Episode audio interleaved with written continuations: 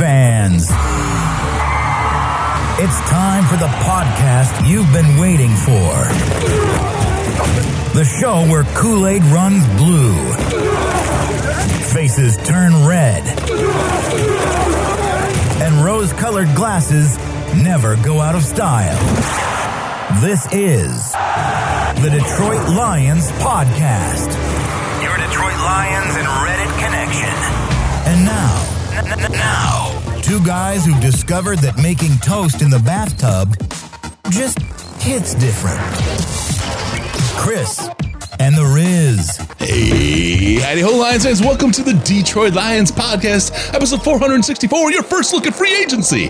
This is the official Detroit Lions podcast for Reddit. I am your dashing host, Chris, and with me is the sunshine of my life, my good friend and co-host, Jeff the Riz Risdon. How you doing, brother?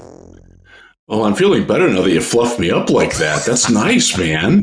You like? I like it. I like a new dick. Uh, it, it's very cool. It's slick. It's it. It. I, I'm enjoying. I'm enjoying the new layout. I feel spacious. I feel. I feel. I feel good. Ooh, I love the sound of that. Hey McGregor, how you doing? Um, let's see. Today's show, we got a lot to cover. Today's a really, really, really, really big deal. Uh, we're going to talk about an overseas stop for the Lions in 2024. What? Calvin Johnson coming home? Maybe. What?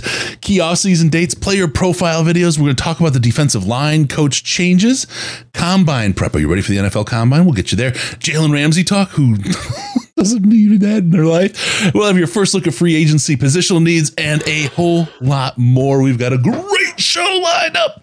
Riz, are you ready to go, my man? Oh yeah, let's do it. Let's kick this off and break it down. Oh, I just got called a fluffer. I can't believe it. It's not the first time. All right, let's get into it. Killing me with this Jalen Ramsey crap. Oh my god, First, I want killing to me. thank- we'll get there. We'll get there. You can you can you can rant and rave in a minute. I want to thank Jim Ribley for the subscription. Thank you for subscribing to the show. We appreciate you very very much. Um, is Jeff a peeps man or a jelly bean man? We'll get to that. Uh, we got that going on. If you would please like and subscribe to the show. We appreciate for you for doing that. Um, I, I will just preemptively answer that. I don't eat candy, so he's sweet enough. Um, all I am sweet enough. I do, I do not have a sweet tooth. I have a I have a dairy tooth. we have a lot going on. You'll see some. The, the obviously look and feel is already different. You'll see some other things change, and Keep your eyes peeled during out the show. For those watching on on the uh, YouTube, it's it's definitely worth it. Of course, it's always worth it, right? Um, so there's some good stuff there. Good stuff going on with this, and uh, there's other as we do interviews and stuff. A lot of continuing. You know, improvement. That's what we do for you guys. We care about you guys. So, uh, we got that. So, you know, like, subscribe, do those things to help us out. Let's get right into it. Are you ready for the Yeah. first topic, Riz? I am because uh, so so I have a wireless mouse that I normally use, Uh-huh. and I don't have it plugged in. Uh, I don't have the little dongle plugged in. and I'm wondering why my screen isn't expanding when I'm hitting on it, and I just realized that my dongle isn't in. So uh, Well, I've got someone issues. else who says my ex used to call lady parts peeps, but there you go. All right, first topic. Let's get into it. Lions are going to meet Kansas City in Deutschland. What? Are we playing? Are we going to Germany? What's the word? Um, I have to say, um, this the is something Rammstein song is ripping through my head.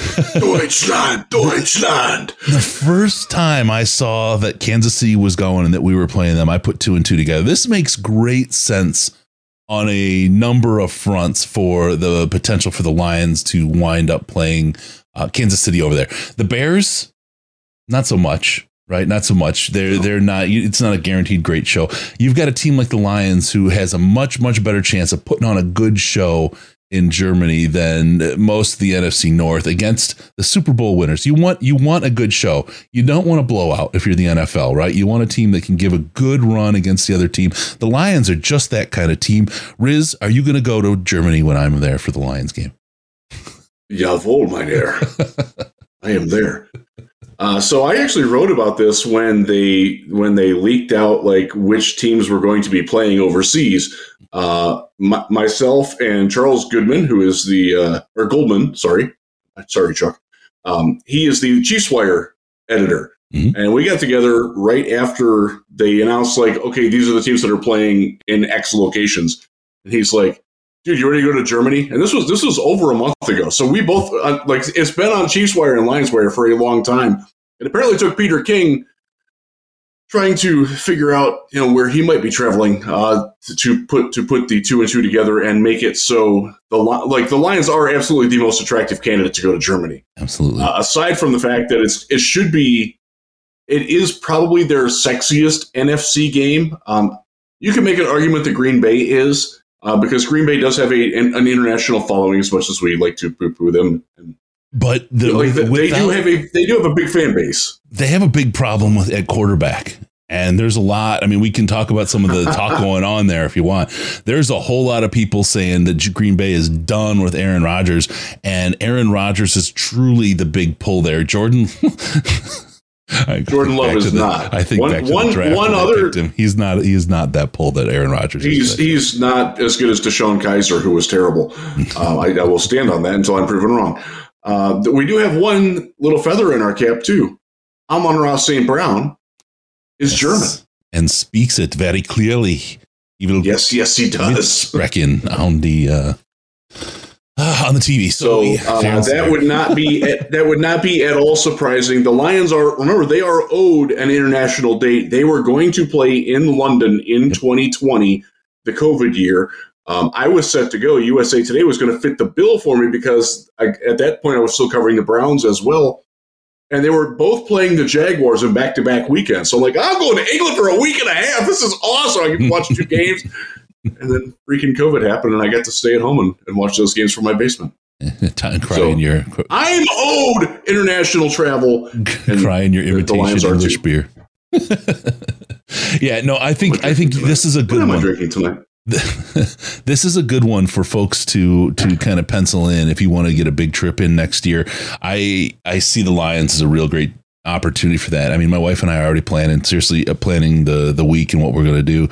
Um, yeah. I, I highly recommend the run uh, from west to east if you can. You know, do your, either drop in in Munich early or last for first or last. Fly, head all the way over to Vienna in Austria.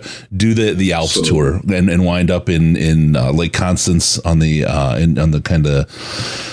On the Swiss border, right? Yeah, the Swiss border down there with with Germany. It's a great, great resort spot, and the it, there's so much in between to see and do. Historically, the mountains are gorgeous, the food is delicious, the people are awesome.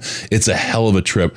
Um, we've done it. I wanted to take my son on it, but yeah, sorry, son, you're at college. You don't get to go. We're going again. So yeah, no, I'm excited. I would love to see the Lions make yeah. the the run to the game. Is it's in it's in Frankfurt, is it not? Isn't that where they play the the games? I thought it was there? in Munich. That was last year. Was in Munich. I think Could it was be. in Munich again. Munchen, my friend. Okay, Munchen. So, yeah. All right, there you go. So I, I, I, will go there and I will uh, I will dress as Matthias Jabs from the Scorpions all, all the time that I'm there.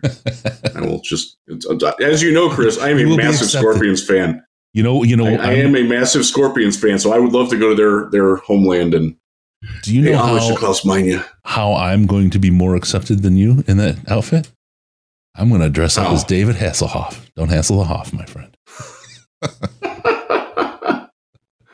know your audience. Know your audience. All right.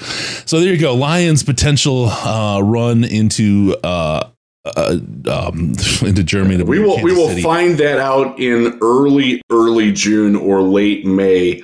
Uh, just keep in mind that the international games are typically taking place in October to early November. That window we'll from like week six to week twelve. We'll talk about that very when that when we'll know. I have I have some dates on that yeah. actually, so I have some. We'll talk about oh, there shortly, and uh, we'll get that. Um, so Sweet. here we go. Um, let's go on to the next item. Calvin Johnson coming home. He's really excited. Mike Disner reached out, trying to make things happen. Calvin's given his stamp of approval on, on the Lions making the appropriate efforts to amend his super, uh, you know, level of whateverness. Um, I don't know, my friend Riz. I'll let you react to this first. You've been you, are probably tired. have a softer edge than I do on this one. I'm tired of Calvin making it all about Calvin. And it doesn't, it never had to be the way it was. Uh, I am not someone who's overly sympathetic to a player who signs a contract uh, and then cuts out extraordinarily early on it and then doesn't want any recompense uh, directed his way for for basically bailing on most of the contract. I'm not sympathetic to that position. I'm sorry, I'm just not. Yeah. Especially when the contract that he signed was, and we talked about this just before we went on the air, some 40 to 50 million dollars over the market value that he should have gotten. Which, he was still the highest paid wide receiver in NFL history until DeAndre Hopkins got his deal. Uh, I think it was seven years later. Which is such malpractice. Oh. that alone explains why you hire anybody, even Bob Quinn, to be your GM. This that was an absolute, I mean, just failure. And so you 30 to 40 million over the market value, right? Right. Forever. He, he should have gotten he should have gotten between 75 and 85 million dollars and they gave him 117 million. And so, in the course of the time that he played, he made more than the 1.6 million over market value that he's missing right now. And to me, again, I have a harder edge on this. I'm just so sick of the whining about. I feel disrespect. You left the team, bro. You quit. You quit the team. You There quit. are consequences to actions. like nobody got paid and so this is the this is the argument i would always make about paying players oh it's all about the money is it you got more than anybody and walked away from it um, there's a lot of pieces to the, to the whole world of of, of Yeah. players and so on Now, And now I, I will I will flip to the other side briefly and I'm more- I'm somewhat Case honestly. here i've got case on the other side Sorry. I will say the Lions did not handle it as appropriately or with the proper tone that they should have at 100% that time. 100% and that and if, if that en, enraged you as a fan that you're you're right to feel that. They did not handle it well on their end either. They could have forgiven it. They could have looked the other way but the amount of times that they have apologized and reached out to Calvin and tried to make it right and made him offers that have been made public it's all out there. Yeah. Every, everything that, that has been extended to him like numerous olive branches and these aren't the olive branches where my, my pastor's hitting me for banging his daughter. This is this is uh, this is where uh, don't, don't, you know that story, don't you? Uh, we might have to diverge on that story some other time. did this Um, happen in mcdonald's Let's, let's just say i'm loving it no. Let's just say uh, Palm Sunday was was a little violent in my youth. Um, when you date a, a minister's daughter, um, th- those palm reads can hurt. Um, yeah. Uh, uh, It's like the anyhow, Stop. So Um, Calvin Calvin was his recalcitrance has been upsetting. Let's put it that way. so and i will hope that he's ready you. to bury the hatchet. I, I hope that he's ready to move beyond it and understand that for the greater good of everybody and for Lions fans specific. Look, he came back last year. They honored him for being in the Hall of Fame, and it was very well received. Mhm. Uh, and I think he liked that. He, he went, he toured, he, he, he met everybody. He said it was the first time he'd ever been to Ford Field as a fan, and he loved it. He Mhm. loved the reaction from the fans. And I think the fans honestly have helped like smooth this over. Like, come on, Calvin, get with it, So- man. so here's the That's deal. in his ear all Here's the the, deal: the, the team treated him badly, and they did it because it's right in line with the whole "quote unquote" patriot way. It, you had a convergence of two stupid things, right, or two unfortunate things. The whole kind of Yeah, idea of being a patriot and the Belichick way, and two guys who weren't who were imposters and weren't authentic and came in and tried to be Bill Belichick and played tough with a guy who they shouldn't have tried to play tough with because he was much loved by the fans and had given a lot and that all that. Now he had also taken a lot, and I can I can understand how you can draw a line in the sand as an organization against where he was because the thing that he also did is when he quit, he didn't just screw you that year because you were counting on him. The cap, the dead cap hit carried over. It screwed you for years, and it was such a big screw job. You know the whole idea where and I and I, um, God, people get it so taking sides on this. This is not what I'm saying, but they always say, "Well, hey, you signed the contract too, right?" But yeah, you signed it. You everyone, you signed it. You know, you go go go do it, and if you don't, you don't get to be a whiner because you quit on everybody else and hosed everybody else on it. So yes, they treated it like crap. Yes, those people were idiots. Yes, those people are gone and they don't represent the organization other than a brief period of time, which may have given you a little bit, but a little bit of butt pain. But get over it because it's over with, and you made way more money and are and, and have a lot more to earn in both your current business and kind of your ongoing ventures by being a friend of the team and taking that kind of PR role. It's it's going to be much more profitable to do that than be crying about it. So there you go. Why not let him have a weed store at Ford Field? you know what, Slug Peter? You may be onto something, my friend. That's Uh, that's not the worst idea in the world. yeah, Uh, it really isn't. Um, Yeah. I, I have not sampled his product. Um, I'm, I'm not a pot guy. I'm just not. But uh, I, I do know people that have uh, talked to him, to him and Rob Sims, and apparently it's it's it's quite delectable. So, Yeah. I no, they didn't not pay Barry. They said Mike says they did the same thing with Barry. They didn't take back money that they owed Barry. That's not what They did not take money off, back. right? And, and They just didn't pay him. Yeah, and it was money he didn't deserve. It's the same. And Calvin, he had to pay money back because he didn't earn it, right? And he had he had earned Right. like he got the money he earned, and he got more than he earned. So that's it. That's it. Um, we'll we'll leave Calvin at that. Uh, more to come there, so we'll get going. Um, let's get. I, I will. I would love it if this story ends happily ever after. yeah, And it Yeah. seems like it's it's trending that way, and that's Yeah. good. you know, if if he'd played that contract out, spent his his the rest of his time here and been done, um, I I think I think even though we paid him that much money, I think everybody would have walked away and said, you know what, we paid one of the greats, one of the all time great salaries. I think we're okay with it, and that's it. Mhm. I didn't win anything with it, but thanks for everything, right? I mean, frankly, he hamstr- him not being there hurt the team for more than just the, the dead cap year and the year he missed, right? I mean, it, was a long term piece. He was a big time piece of the team that they had counted They on didn't. and and locked To- up strategically for a go forward kind To of Bob plan. Quinn's credit, he did replace Calvin fairly effectively with Golden Tate and Marvin Jones, uh, and then Kenny Golladay for for a brief time. Like they weren't hurting at wide receiver. Um, not until not well in the immediate aftermath they were, but and I, I actually I think uh, Tate was there in in Calvin's last year. I want to say. Mhm, mhm. 2015. Uh, but then Marvin came after that. Like, like obviously Marvin Jones. Nobody's nobody else is Calvin Johnson. Marvin gave us some good years. Yeah, yeah. Um, let's see. We got Loretto. These new uniforms better be fire. Oh God, yeah. We've we've had a little bit of a down downtime with the current uniforms. All right, let's move on to the next one.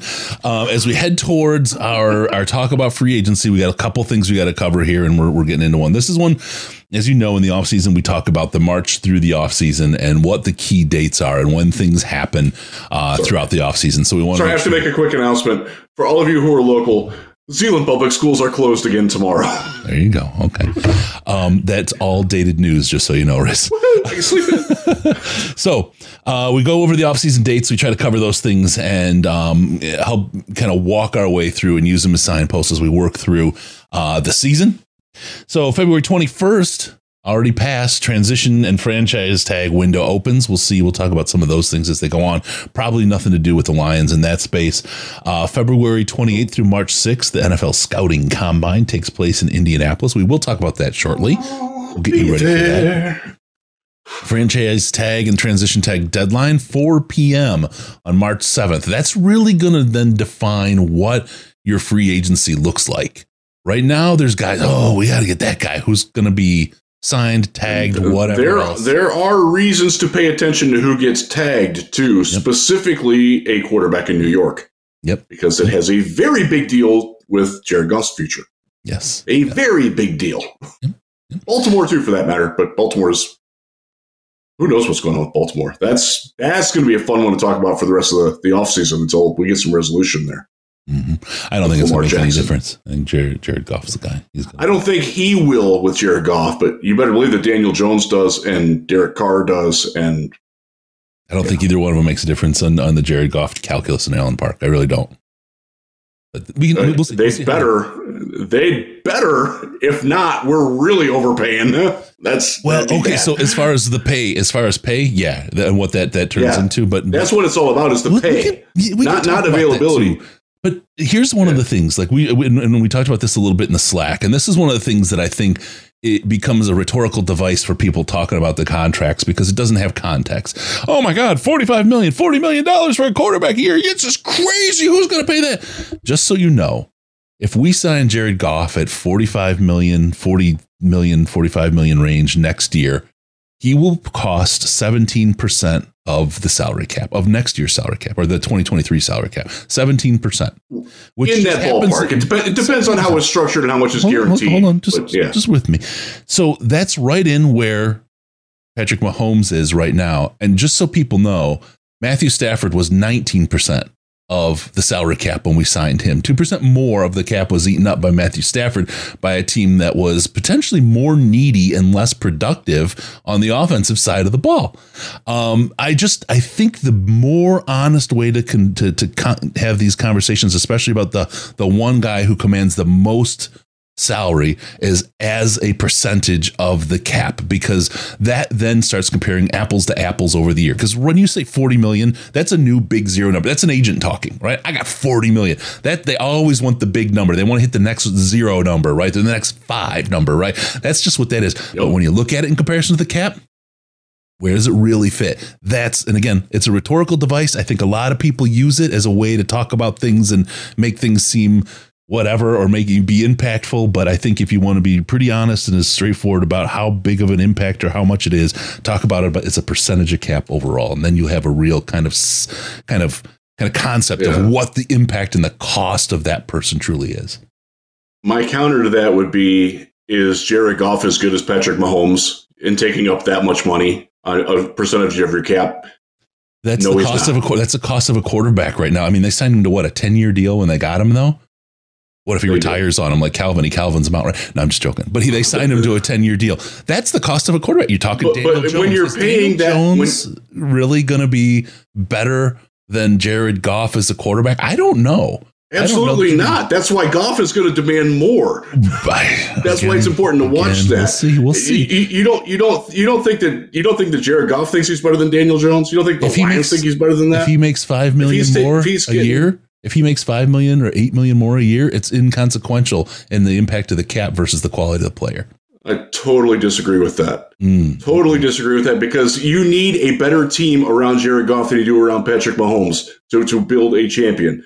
You cannot tell me that you think that Patrick Mahomes that you that Jared Goff could win as much as with those Chiefs as what Patrick Mahomes does. I think Jared Goff could have gotten. You cannot say that with a straight face, Chris. You can't the, do it. I think if the defense there was a decent defense on this team this year. And I looked at the first two weeks of the playoffs. We could have made the NFC Championship game this year with Jared Goff as the quarterback and this team this year.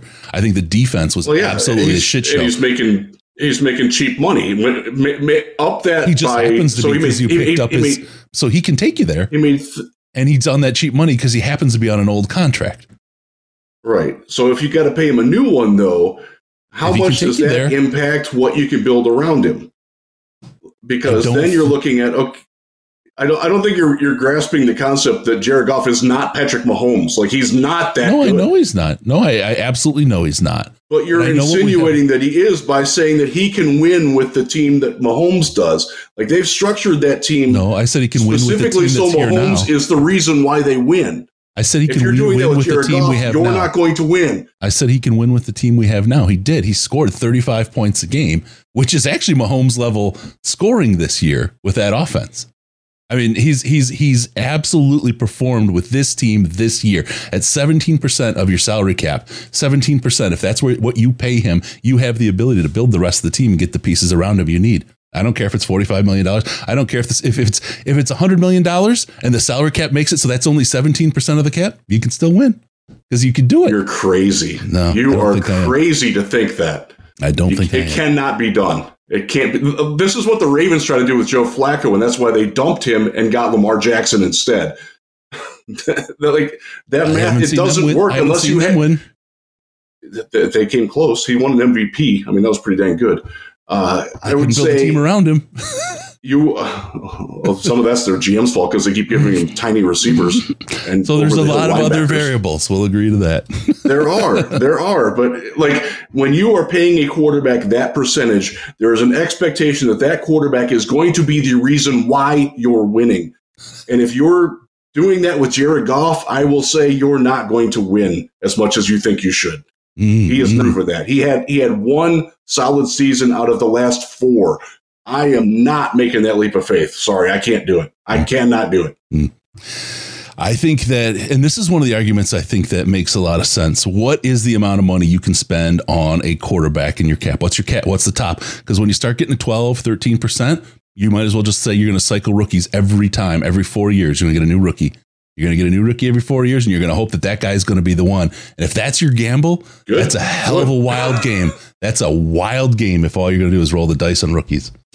But we can get to that. We'll talk to that. We'll see what goes on uh, this year in the draft. We'll see where we go, and uh, there's a lot of time left to talk. Yeah, def- definitely pay attention to what money goes to the quarterbacks this offseason, though, because Jared Goff is not going to take less than any of that. And just remember, they, they have to pay Penei next season. They have to pay Amon Ra next season. They got to pay some other guys coming up. If they want to get some free agents this offseason, that impacts like if he's taking that much more of the pie, like that's that much less of the pie to build a great team around him. And the whole thing with Jared Goff is you've got to have a good team around him. Like, and So you're saying you got to build a great team around somebody, but you can't build a great team around somebody because of the difference in cost. And I don't think that Yes. four percent of the salary cap is going to be that big of a difference in building a great team around somebody. I couldn't disagree more. Okay. Could not disagree more. All right. All right, let's keep going. The new league year opens. Oh, sorry. The negotiating window, the legal tampering period opens on March 13th through 15th. Uh, let's see. From there, we go to March the 15th. illegal tampering period opens next week. The new league year opens and free agency begins at 4 p.m. on March 15th. Um, uh, let's see. NFL league meetings, the 26th to the 29th. OTAs begin on the 17th of April.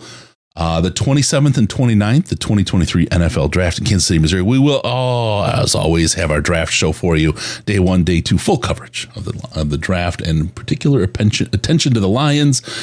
And then you move on to the fifth year option deadline for 2020 draft picks on May 1st. Rookie minicamp. The first that would be is Jeff Okudah, by the way. five through eight. Yep. Um, May 12th through 15th is the second rookie mini camp. And mid May, the NFL schedule release. So then we will know about whether we are traveling to Germany or not. And if we can argue in the plane all the way there is. Uh, mid July, we'll have the NFL franchise tag contract negotiation deadline. So they got to lock that out. We'll get kicked out. We'll get kicked out. That'll be the way to go. As you know, I, I am an instant sleeper on the plane. Like they take off, I'm out. like I just I, I do that in the car too. If I'm not driving, if I'm a passenger, I'm asleep. That's Yeah. just the way I am.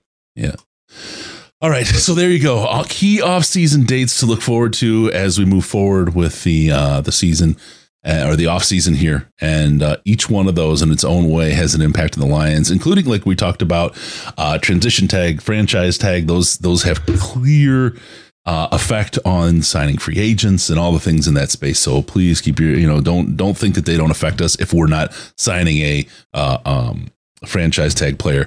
Other people will, and then they'll negotiate something with them and wind up with them on the team, or they'll just keep them tagged and pay all that money that they wind up paying for that person. But that person is no longer a free agent. So a lot of the people we're going to be talking, I don't want to say a lot of people, but potentially people we talk about in the next three weeks as we push on the uh, free agency stuff here, um, maybe may disappear. And that that's just the nature of how this works. And it's always someone that you're really, really excited about that goes away every year for the free agency pool. All right, let's let's go on. Um, all right, Tis so the way of the world. there's been some great player profile videos rolling out the last week, with more to come. Scott Bischoff has been putting some great stuff together. Is I know you've been watching them. Cover for me for a second. I got to. I have been. I have been watching them. Uh, I, I watched with keen interest in the Bijan Robinson one that came out today. Oh man, Uh, and the Yesterday. comments in that were were somewhat wild. Um, so look, Bijan is a very very talented player, Mhm. uh, and and Scott definitely laid that out. But also, uh, it's it, it's it's a fun discussion to have. Uh, I don't believe, I don't know, but I don't believe that the Lions are even interested in a, a second round running back, let alone a first round running back. But we'll see. We'll find out. We, we, we will certainly find out more next week when I'm down in Indianapolis for the combine. Uh, and we get to talk to Brad and Dan formally, and we get to talk to everybody else informally. That's Yeah. part of the fun of going. Yep. Is uh, this is this is and, and so I talked about this when I, I was on the huge show. Uh, by the way, I'm, I'm hosting the huge show this week. Um, other than today, I was out. Uh, I will be in with Eric Zane, uh, who's a, a very, very fun and interesting co-host for me uh, because we don't have a lot in common and we have a lot of fun with it. Uh, but uh, we are in uh, Thursday and Friday, so we are doing the Huge Show across Michigan. Please tune in. And thank you, Huge, for giving us the opportunity Yep. uh, and for giving me a solo show on Monday, which was awesome. Appreciate that and appreciate everyone that listened. But one of the things that we talked about, um, and I just lost my place, fudge. Um.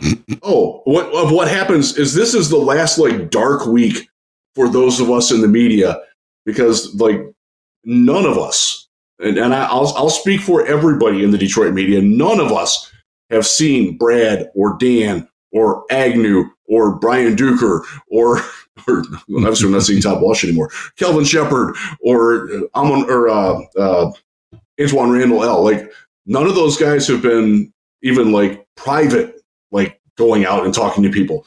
They're busy. We don't know where they're at right now. I mean, like metaphorically, like we would physically, we probably do, but we don't know where their mindset is at. We don't know what they're talking about, what they're thinking. We will learn those things next week. The other thing that happens in Indianapolis, to, to leak ahead a little bit in what we're doing, is agents are there and agents love to talk because they want to know what you might know. And uh, when you have some trust with those guys, it helps a lot. Yeah, and, and they're working. They're working other angles besides you know. Oh yeah, strict information. There, there's, right? There's yeah, there, yeah there's, there's, so there's, a lot, a lot of, of uh, horse horse a lot of push me pull you give and yeah. take. Yeah, yeah, yeah. And one of the things I'll tell you, I mean, I'll give you just some kind of insight, and this is this is great. Sandman was spectacular this year at show running, grabbing people. I mean, just to give you a, a, a eyedropper of the quality and how good he was at grabbing people. We had Hooker. He got Hooker to come over and do the interview with us. And I know we had technical, we talked about it, but you know who was following and begging to get him after we were done? Tim Twentyman. Tim Tim,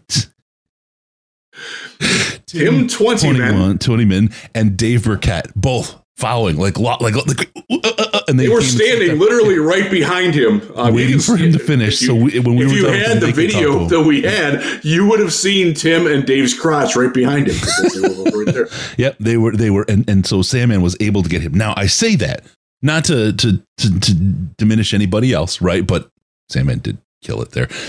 But uh, Dorsey was at the stadium, and Sandman was like, "Let me see, what, you know, let me see what I can do." So he went to go break the ice with them. So he walked over to Dorsey. He's like, and, and, and his openers, and I and I'm gonna I'm paraphrasing, but was, hey, I just want to tell you, I really love what you guys are doing with the team this year. Dorsey's response was, thanks, I'll tell Brad. And that was it. He turned back. He was the coldest shoulder you ever seen.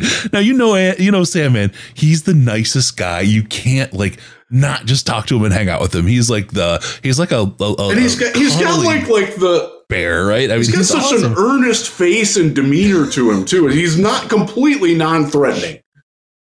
Yeah, yeah, and and Dorsey just was like, no, like like just like yeah. no. He, he would steal a tootsie pop from from a five year old to make sure that they didn't know anything about what he was thinking about anything.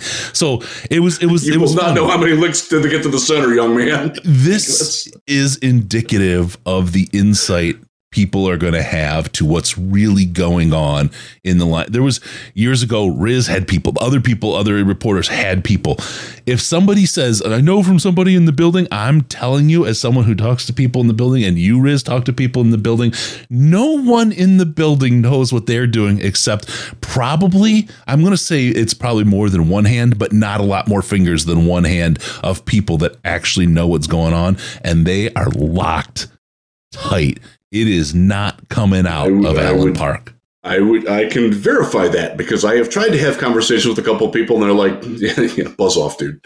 uh, or um, as one person said, we'll, we'll catch up in Indy at a, a certain venue where I have Red spoken and eaten with that person before. So, oh yeah. no, not, not eating at the Red Garter. Please don't eat at the Red Garter. Um, I, I don't even know where that is. Um, I have my spots in Indy. I'm in Indianapolis a crap ton more than I need to be. It's just on the edge. It's east southeast of Lucas Oil. Uh, about four or five blocks, and um, it's the oh, okay. Um, so yeah, I, I, so in relation to the slippery noodle, I'm sure you know where the slippery noodle is. Mm-hmm. It's probably on the the other side of the stadium because I think that's where my hotel is this year. I stay uh, I stay at one of the uh, IHG properties there because mm-hmm. That's your IHG. So guy. It'll be fun yeah, yeah, I am an IHG guy. That was my first job out of college was managing a front desk at a Holiday Inn that no longer exists. I'm a Bonvoy guy unless I'm in Mobile. Are you? yeah, yeah. Wife, um, wife is a Hilton honors person, so we we, we get it we get it everywhere. I'm I'm I'm all golded up, lifetime gold. All right. Um, so there you go. Let's see the profile video. Scott's doing great work. Witherspoon, great, man. Devon Witherspoon coming out Friday. Please, please watch it. This is look. If you want to talk about six and you want to know, I mean, I was like, I'm not sure if I'm going to say it. This is my current crush right now for the Lions at six in the draft is Devon Witherspoon. 110. percent I love what this guy brings. I absolutely love. I see the fit. I see. I see just just Devon Witherspoon is is is it's it's he uh, is so perfect for what the Lions want in an outside corner, except that he's probably 5'11 and a half and 185 pounds. He's a little handsy. And you would like that to be an inch taller and 15 pounds heavier. But, but dude, as dude, a team that ran the fourth most press man. man last year, he only allowed one yard in the entire year playing press. One yard. One. Think about that as far one as fit and, and yard. not one completion, one yard. And he's a grit guy right? He 110% oh, yeah. fits the oh, culture yeah. of this team. I, I, I really, really think, I mean, this is me. This is me you guys, um, you guys know I'm, I'm, I'm I, I, can change. I had Hamilton early last year, right? And I, and, and I fell out of love and moved on, but I, I really look, I really, really like Witherspoon. So anyway, that all that being said, Friday we got a great Witherspoon video coming out from Scott. He's going to take a look at him. He's been doing some really strong work here. We've he got has. you know Carter. We've got a couple He's, other guys coming up here in uh, as the week goes on and into next week. So don't miss those on this YouTube channel. Go ahead, bud. They're great, and, and, the fact that he keeps like slightly changing the location of where he's filming them in his palatial estate is pretty sweet too. Yeah, yeah, yeah, yeah, yeah. Uh, can Witherspoon add 15 more pounds of muscle? I don't think he can. I, I, I, think, I think so. 10 is probably tops. 10 is probably That's probably pushing it, honestly. Yeah, yeah, yeah he, he, he is going to be smaller, but I will just say that if he is 5'11 and 186 pounds, one of those guys just got voted into the Hall of Fame on the first ballot in Darrelle Revis. That's the exact same size as Darrelle Revis. Don't tell me it can't work. No, no, no, no, no.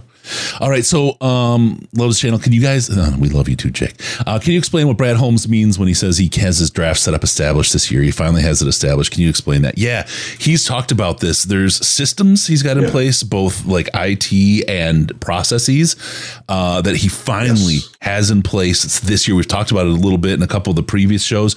He's been working on that since he got here to get his systems in place, and they're finally here. He's also been through two years with these scouts and then knows them. This is his team now. Even though he didn't do a yeah. mass exodus replace of these guys, these are now his guys, right? These are Holmes guys. Every single yeah. one of them. The ones have come and gone have come and gone, but it hasn't been a big turnover. This is this is his crew of people. More than half of the more than half of the scouting staff predates Brad Holmes' arrival.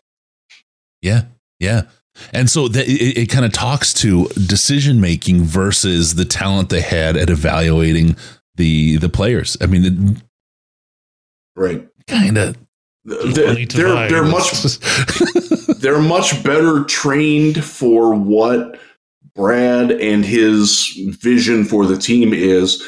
I also think that Brad has a clearer vision for where the team needs to go with the draft because um, and this was something that came up in the podcast topics of our, our Patreon Slack, which by the way is worth your money. Five dollars, get in there, do it. Um, but it is a different it's a different uh, mindset now. Now that the team is expected to be successful, it, it, you're drafting differently. Um, you have your your base core team established. Now you're fleshing that out rather than building it. And that, that is a different process. It, it does require a different scouting eye. You might be less inclined to take a risk now Mm-hmm. You might be more inclined to say uh, that this player is like 90% sure that he's going to be an A minus player. And this player, like, he's maybe like 85%. Like, you're probably going to hedge to the 90 now to be just a little bit safer because if you miss now, it has more negative consequences that can hurt a team that's poised to, to be on the precipice of, of winning division titles, plural. And that's where the Lions are right now. Hundred percent. So there's there's and, and, and one of the things we, we, we talked about in there was is it harder now that you have that core? And I, I would say right. if you were lucky Yes. But I think what we've seen in two years of drafting from Holmes, it's not that he hasn't made mistakes on Zerike, but it, I mean, has there's been you know he doesn't. There's a few, yeah, but he's he's outplayed as far as percentage of hits the majority, the vast majority of GMs and what a good GM does in the NFL. He's done very, very well. Yes. I, be, I have to believe after two drafts, right? This is going to be a year where you really can, you know, have more than two points to draw a line, but this is going to be a year where you can really see what happens. Does, is it harder? In, in, a way a little because you have i'm just going to pick a guy off the top of my head right? You have malcolm rodriguez. You don't need that linebacker anymore. So if that linebacker's up and you pick him well i, I know you play you know you want to be best player available. That's kind of tough. You can get kind of forced into picks that maybe don't make your team like that much better. And i get that. The lions aren't there yet. The lions aren't there yet. I no. believe that brad has the ability and with his system right i think that gives him um, multiple I, I, hate to use that word but it's it's multiples when he comes up at a position he's able to react to the board word. yeah he's able to react to the board with what's best for the team i agree Okay. I'm with you there. All right. So all yeah, that were um, all those words were all about Scott's great videos on the player profiles. Check them out. Like please, I said, Witherspoon. Please check them out. They're, they're awesome. He he and he's like Scott Scott's always been good. Scott's Scott's getting better with the delivery on these. He's having a lot more fun. He's more relaxed, um, which is great because a, a, relaxed Scott Bischoff, as I can tell you um, from going to a Metallica concert with him, is a great Scott Bischoff. He's awesome, and we will start here uh, very shortly doing our, our Sunday shows as well with uh, with free agency and draft talk as we as we come forward. So there's some mm-hmm. stuff coming there. All right, so moving on from the player profile videos, we have to talk about some other things going on in Detroit Lions land. Todd Wash departs. Is it time for dust? What's the next move for the Detroit Lions? this is one of those ones where man it is it is so dry and somebody came through the ple- with the pledge ahead of time because there's nobody really knows anything about what's going on here. Nope. I have asked a couple of different people in the building and the only thing that i got back was um, i'll paraphrase dude i'm surprised. That was that was it. Um, yep. n- no word. So i have bugged a couple of people who might be next. I have bugged people outside the organization, national reporters who have some connections, who's coming. They do not know. Nobody knows. You can speculate, and uh, my speculation is, is that they're going to make it an internal hire. Uh, what's his name? Cameron Lewis is their assistant defensive line coach. My my thought right now is that he will get promoted to that. They have a quality control coach and they have a um, a WCF uh, minority assistance coach, mm-hmm. mm-hmm. and those guys will get bubbled up. Um, eh, the uh, the other thought, and this this actually came up uh, with uh, with Eric Zane yesterday, uh, Tuesday, uh, when we did the show, was that Michael Brockers could retire and go into coaching um, that solves the problem of having to cut him because he's not playing for the Lions again. Not certainly not at his salary. Uh, and he was kind of a coach on the field on the sidelines last year when he was active. Mm-hmm. So that makes some sense. But you're not going to make him your your straight defensive line coach. He has zero experience. Yeah. Like you need somebody with some experience. Lewis has some. He I think he's been with the Lions. He came with Dan. Uh, and before that, he was a defensive line coach at, I want to say it was Lamar University, which is an FCS school in, in East Texas. Uh, and he's he bounced around a, a few colleges, but he, he's not more than 32, 34 years old. Mm-hmm. So he, he's a young guy, and you would be taking a leap with that. But as far as like outside candidates, like nobody has said a word of who might be coming, who might be interested. Like I have bugged coaching agents they're like, sorry, man, I, I, I legit don't know. And I believe them. Here's a good question from uh, Brandon. Uh, what do you think about Darryl Tapp coming on as the DL coach? From uh, currently assistant DL coach with the 49ers, uh, played at VT, played for the Lions for, for a for couple of years. Yeah. Um, and, one of my very, very first ever draft hits, by the way. I was a big Darryl Tapp guy in that. I think that was my first draft class that I ever evaluated. I'm like, I like that dude. So uh, here's a guy who's got a couple years in the NFL. Career. He, he was before that. He was back at VT. Uh, he, he went to college there. He was back there doing some some coaching as well. Um, here's a guy that potentially, I mean, he fits the mold of a player coming in as a coach. He's got some Detroit connections from playing here for a couple of years. Interesting, interesting guy. Again, not heard He's a, a lot smart about guy, like Yeah. smart guy off the field. I, I have not heard his name in connection with the Lions whatsoever, but it's an interesting thought. Yeah, and it's not out of the realm because we haven't had heard a Yeah. whole lot of names. Uh, Kyle Vanden Bosch, I don't know if I could handle the whole defensive line uh, wearing those red contacts. It might freak me out.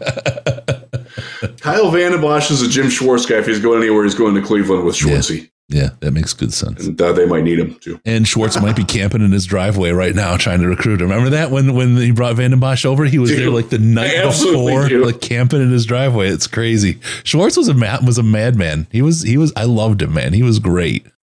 Uh, loved me some some. Jim I think Schwartz. I think his era would be he would be more well received by the NFL as a whole now.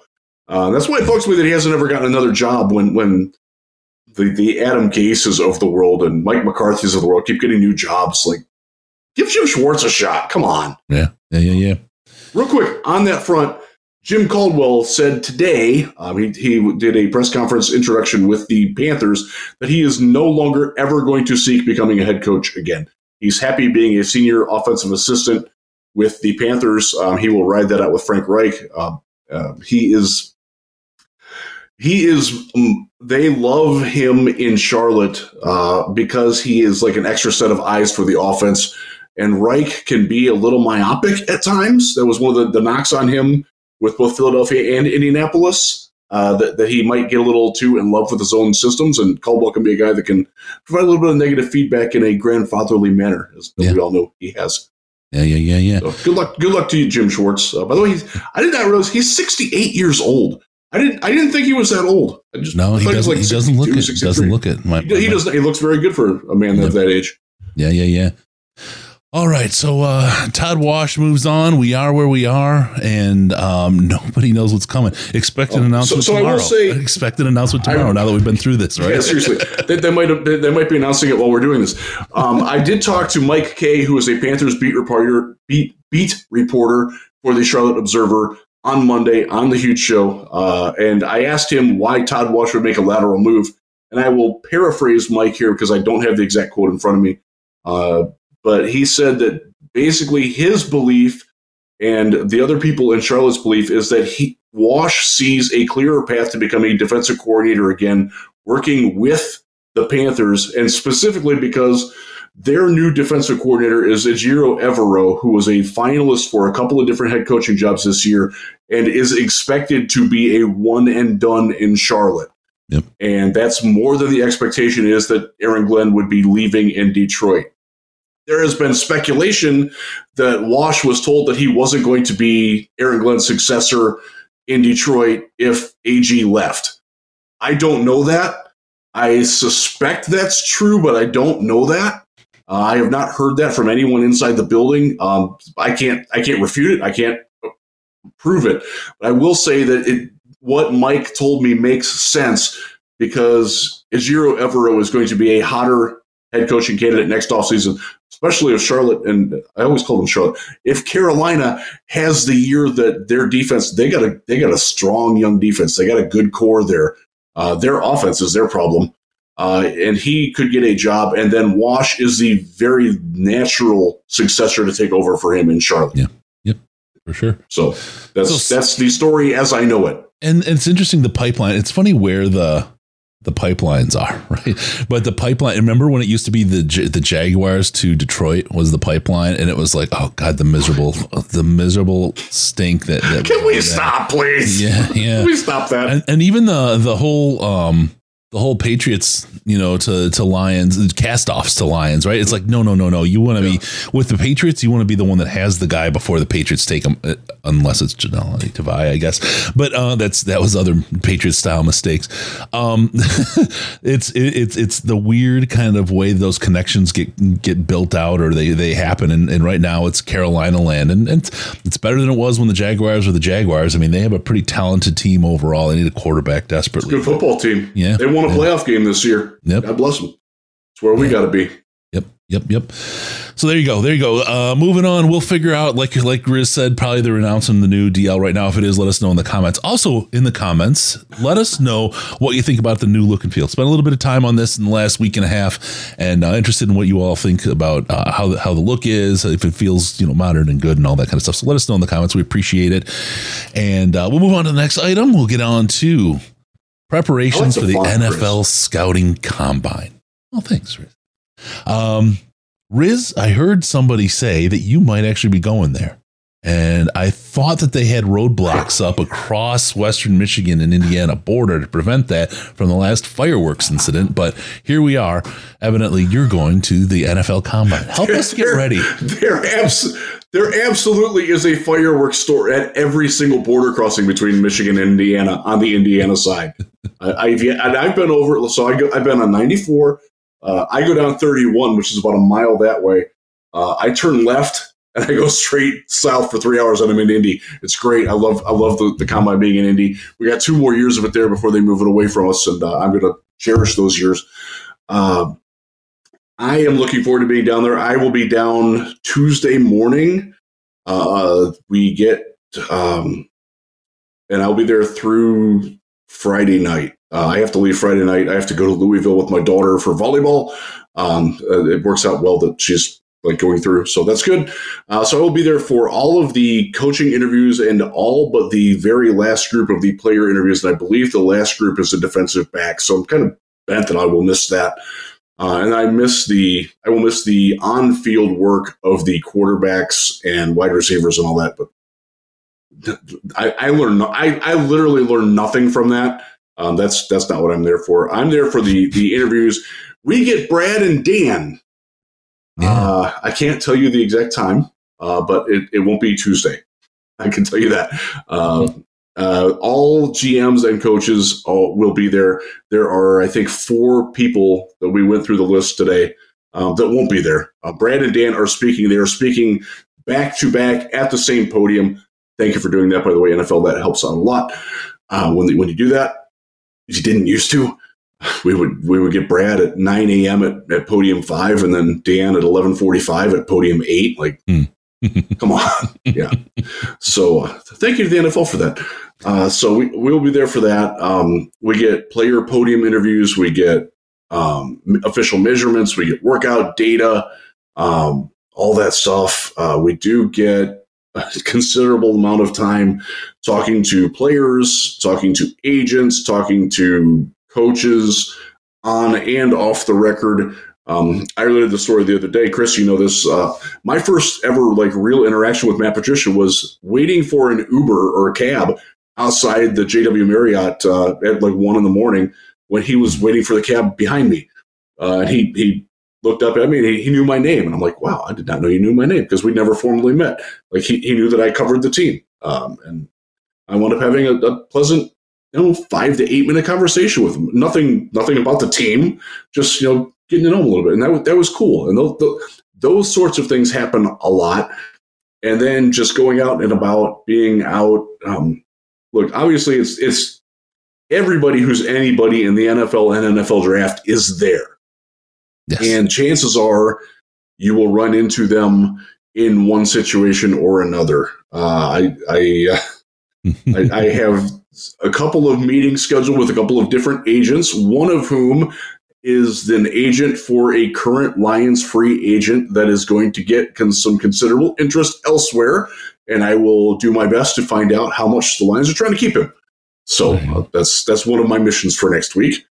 I will try to find out where the Lions are looking more specifically with people rather than just positions because I think we have a pretty good idea of what positions they're looking at in both free agency and the draft, but we're going to be able to put names to those positions a lot better after next week Yeah. than now. Like right now, it would just be me speculating, just Chris speculating on, on names that make sense with, with no inside information. Like I, I, you, you, all these names that get thrown out, they're great. I couldn't tell you whether it's valid or not. I don't know. Not afraid to say I don't know. I don't know. Yeah. I, uh, I, I will not. I will not cape to positions that I don't know because uh, that that's when you get into trouble. Really quick, I've got a just from the comments. I've got a uh, shout out for Brandon Kerr. There you go, buddy. so your that's for you. Um, let's see, you know, radio for one. Like also, um, wow, this is interesting. Michigan. Did you see what he said? Thank you for not having constant bells and whistles. Just you hit a bell and whistle. That's great. Um, I heard Michigan's losing power to a rate of twenty five thousand people an hour. Oh man. Okay. Good luck, everybody. Good That's luck. Surprised. So right now, so I'm looking out my window, uh, and it is raining right now. It's 31 degrees, but it is definitely raining here in the Holland Zeeland area.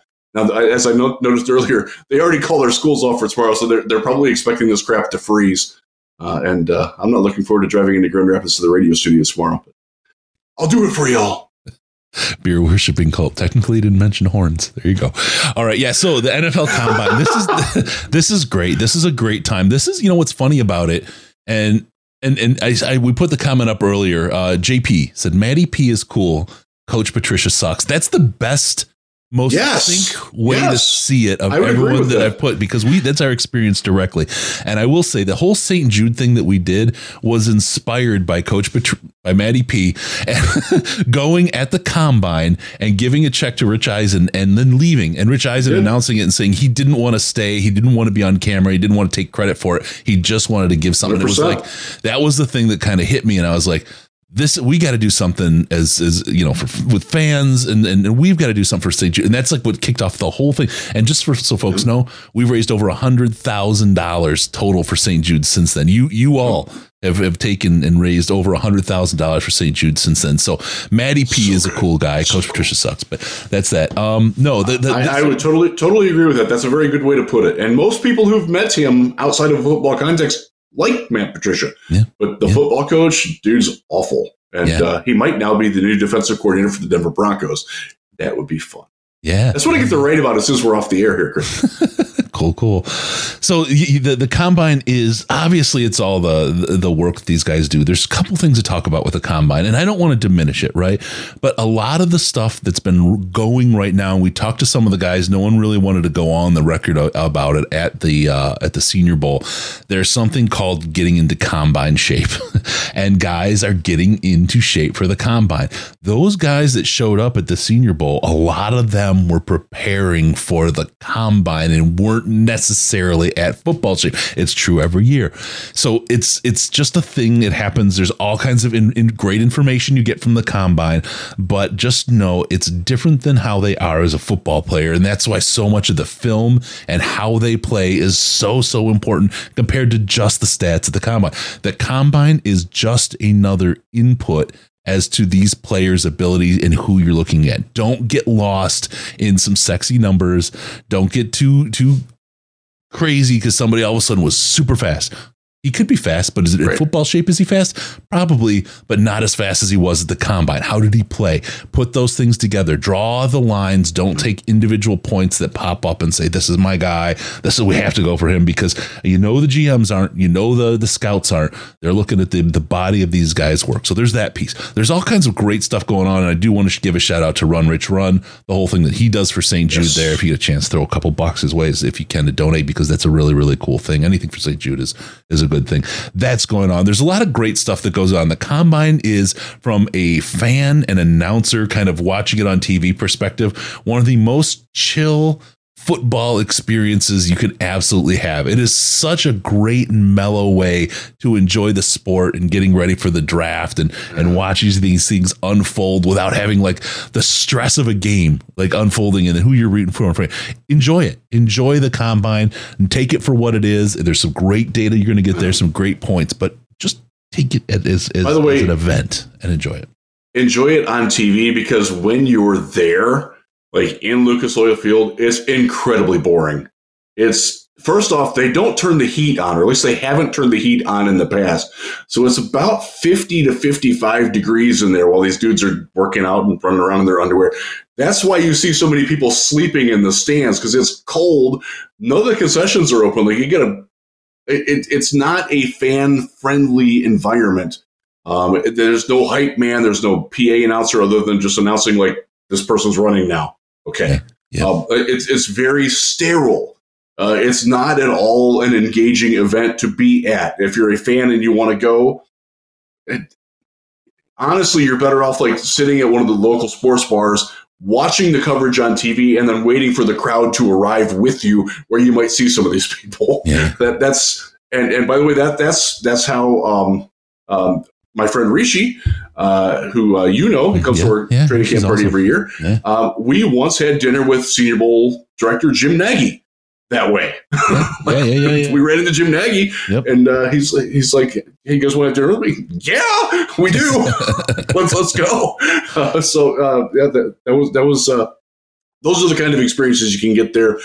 Uh, they, by the way, have clamped down really hard on the autograph seeking people, Yep. um, and those people, um, I call them vultures. I don't mean that as despairingly as it sounds, but they really do linger around everywhere, and they're they're aggressively like hostile almost yeah. um, trying to get these things. Um, like, first off, if you're if you're an adult and you're building your value around getting an autograph from a stranger just for the the fact that you can sell it, like maybe find a different line of work. Maybe find a different way to value your life. Uh, that like like there, it's one thing if you've got if you get an eight year old kid with you and he want and like he's a fan of the college. He's a, he's a, he's an Indiana fan and he wants to get the the defensive lineman's autograph. Like that's cool. That's fine. If you're just there like collecting autographs so you can go back to your store and sell them, or try to sell even worse, try to sell them to a store to sell them, Yep. like that. Maybe, maybe find a different thing to do. Yeah. Just life. You know, you- from the there. You, you reminded me. Remember at Ladd-Peebles in Senior Bowl when there, there was no concessions, and so it, you talk about cold, right? You'd have sleet generally, or cold, yes. almost freezing rain. No concessions. I mean, Wednesday of 2022 was awful. Oh, that was man. rough, dude. we That was bad. I mean, well, that was at the new stadium. I mean, there was there was concessions there. I'm thinking back Yeah. at Ladd-Peebles before they they had when it was just cold and rainy, and you were stuck with whatever you brought, which is of course nothing Yes. because you're living in a hotel. I mean, Sandman rolled up. He's so great. He rolled up with frigging hot chocolate. It's like, oh, I haven't had hot chocolate in years, but I've never wanted more than now. it's so great. It was so awesome. The, I mean, it's it's such a step up from where it was, but I, I just think about exactly what you said, how crazy that is. Uh, really quick, Andrew Robinson wants to know, Riz, is a cornerback a lock at pick six? Uh, what other position could be in Absolutely play? not. Hard to see them go another direction. I'm hoping it's Witherspoon, but I don't think it's a lock. Go ahead, Riz. I, I don't think it's lock. I think I think it will be a, a, a position that ends in back. Let's put it that way. Yeah. Yep, yep, yep. Okay, uh, so the the NFL Combine, it's it's a great time. It's and it is awesome. Um, oh darn it, I miss it. Who was it? It is great background TV. WMW two said so, uh, hundred percent. Um, It is. 0 and 16 team almost or season almost broke. Yeah, so that was um, just one little quick thing, little quick logistical view of how we typically watch the combine.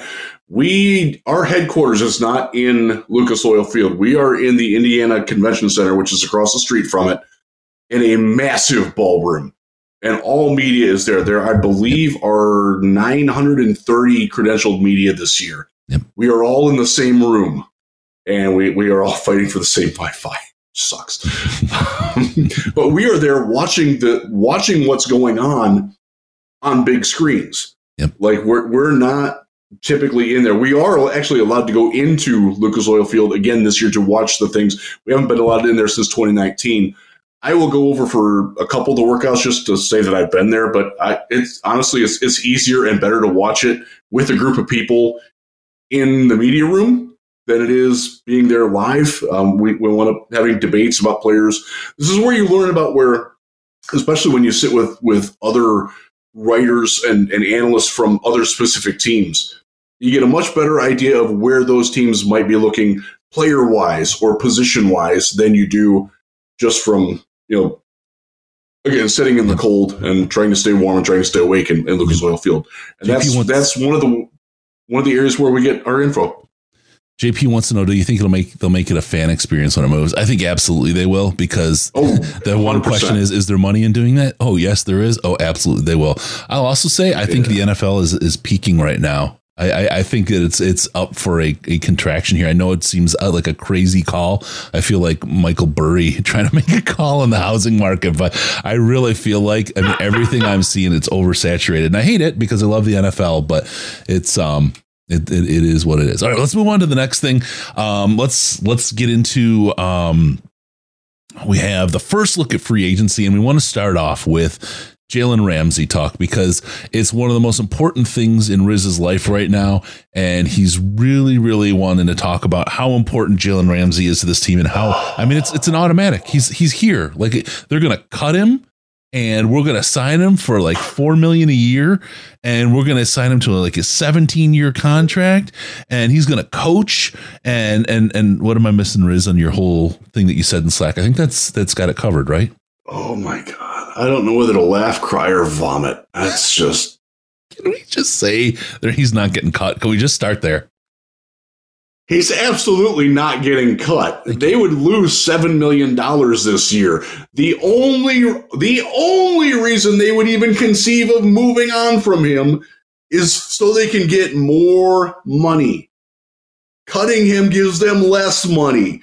It ain't gonna like okay, let, let's cut Jared Goff so we can draft a fifth round. Like that that's essentially what you were asking the Rams to do. It's not going to happen. That's asinine. Anybody who suggests to you that the Rams would cut Jalen Ramsey, tell them to go lick an electric fence. Don't whiz on the electric fence. My favorite game. Um, yeah, no, that's that's um, that's about it's it so in a nutshell. asinine that people think this is going to happen. It, it really, honestly, like how freaking stupid are you people that think this? Like, no, it's not going to happen. Now, Don't now, customers could they trade him? No, th- those people don't deserve to listen to us. They're too dumb to listen to us. stay. Go away. Stay. Go away. Listen to somebody else. Business. I don't. I don't want you listening to me. You don't. You haven't earned that right. Now, could they trade for him? Oh, oh, yeah, yeah. Conceivably, yes. Oh, they could Soccer Wizard. conceivably trade Jalen Ramsey. Soccer Wizard nails it, and a trade would be so much worse. There's your segue. So here's the issue with the trade. The reason you, that you would trade for him is that you need the cornerback. The, and obviously, Jalen Ramsey is, is the best proven cornerback that you can get in the market this offseason. So that makes sense. I under, I get why people want him. Just really, But- really quick, I think Riz is coming around to the idea. Comes up right. Soccer Wizard is killing me. I'm sorry.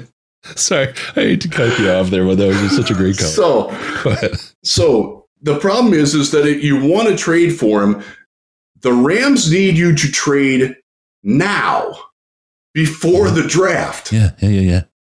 Okay, here's the problem. That means that you're giving up this year's draft picks to get him. That means you, as the Lions, have to take on his entire salary. 25.4 million in a cap obligation. Now some of that is prorated bonus that the Rams will eat, but you're looking at adding 21 million dollars or so onto the Lions salary cap figure for 2023. How much cap room do the Lions have right now? About 17.1 million. i.e., you're going to have to make some cuts or renegotiate his contract, which is fine. He would expect that. But you're looking at Jalen Ramsey. He's not going to sign for his current contract uh, before he renegotiated the first time is five years and $100 million. He ain't taking less than that. Sorry, he's not. so you're looking at over $20 million. You're going to have to pay him let, us say he goes three years and 75 million, which I think is probably about what he would ask for. At least 50 million of that is going to be guaranteed. Otherwise, he's not signing it. And then why the bleep are you trading for him? Because he's not going to be here. Yeah. Then, to go back to what I was talking about and, and Chris and I were arguing about earlier, you're taking a significant portion of your team building fundage to a 30 year old cornerback who's not the most mentally stable. Um, look, he's a great player. I will not disparage Jalen Ramsey in any way on the field.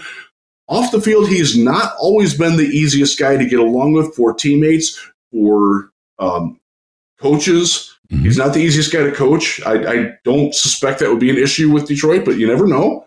It- you know, uh, it's and the other thing. So you're trading. You need as Detroit to trade draft assets in 2023 because you have two first rounders and two second rounders.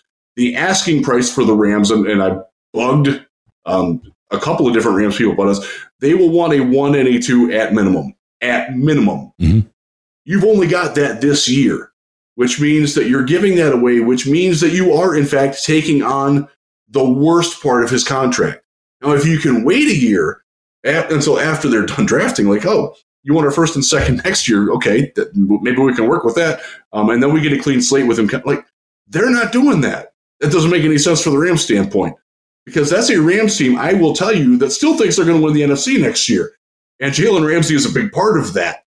So uh, w- this whole speculate, like, so Jalen has done a great job of playing up the potential that he might be available because, much like Aaron Rodgers, much like several other players, he's an attention whore. And he, he wants, he likes this. He likes that everybody's talking about him. He likes that his name is on Micah Parsons' lips. Um, Hold on, we'll, we'll, we'll get to work for me. that. let me let me just really quick make the counterpoint to uh, what you're saying about Jalen Ramsey. That's bullshit.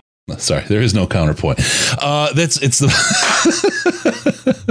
it is uh, what it is, and just just I mean, you can talk about it. It's fun. It's the off season. You talk about all kinds of things, but if I'd say find time to spend on something different because that's not it. I, I want to get into Micah Parsons though, because um, look, the sexual assault. Okay, whatever. We'll let him go, but don't talk bad about Detroit. Don't come up talking shit about Detroit, man. He is now. You can rub your junk on your teammates' asses if you want, but don't talk bad about Detroit. he he is he can and will be the target of shit talk for now on. He is in in my book the epitome of just a a, a douche nozzle. It's the nicest thing I can say. Um, he he is the target of anything. When I want to talk about stupid idiots who are uneducated fools and are dopey and make bad decisions, I'm trying to watch my language and be a nice guy here. Micah Parsons will be my example. So it, it may not fit, but just go with it because right now I really, really his He is no longer on our Christmas card list, Chris. that's that's how to put it. Yeah, absolutely. That BS about no one wants to come to Detroit. Fucking right here, buddy, right there. Because uh, uh a lot of people. I'm I'm I'm in Tampa. I would love to move back to Detroit, even though people are losing power like crazy. Detroit's a hell of a town. It's got very very different special people than just about anywhere in the US I've been. I'm telling you, I love that city. I grew up there. That might be a big piece of it, but I've been gone for almost 20 years now. And uh, I would come back. I will come back eventually. I will. I will at least have one house in Detroit. Um, hit that super chat button. Help help make that a reality. You're going to need a lot of them, buddy. Got to start somewhere, right? you do. You do. All right. So with that, also we talk about uh, the the the the Slack chat. It's a great place to hang out. Great people. We make fun of Micah Parsons, all kinds of other stuff. Uh, you get there by going to patreon.com slash Detroit Lions podcast. Five bucks a month will get you access. Also, if you just join as, as a member on the channel, join. Send me a screenshot at uh, Chris at DetroitLionsPodcast.com just so I can see it. The, YouTube does a really bad job of tracking that. We'll give you access to the Slack as well if you join as a member. And then in the chat, you'll see like Mike, Michael Edmark has the uh, the Slack potato, which you have to be in Slack to know the story behind the potato emoji. it's it's, haven't it's seen worth a it. potato in a while. That's a good one. That Yeah, needs to yeah. come back. I like it. Uh, good stuff. Join as a member on the on the channel, and you get access to the, the the Slack chat as well. Which is, I'm telling you, we have the magic potion for Intelligent Lions chat. Hundred percent. I'm telling you, you will not find anything like this on the internet for any team. I haven't seen it. There's nothing nothing like the community we have in the Slack. Hundred percent. All right It's great. I love it.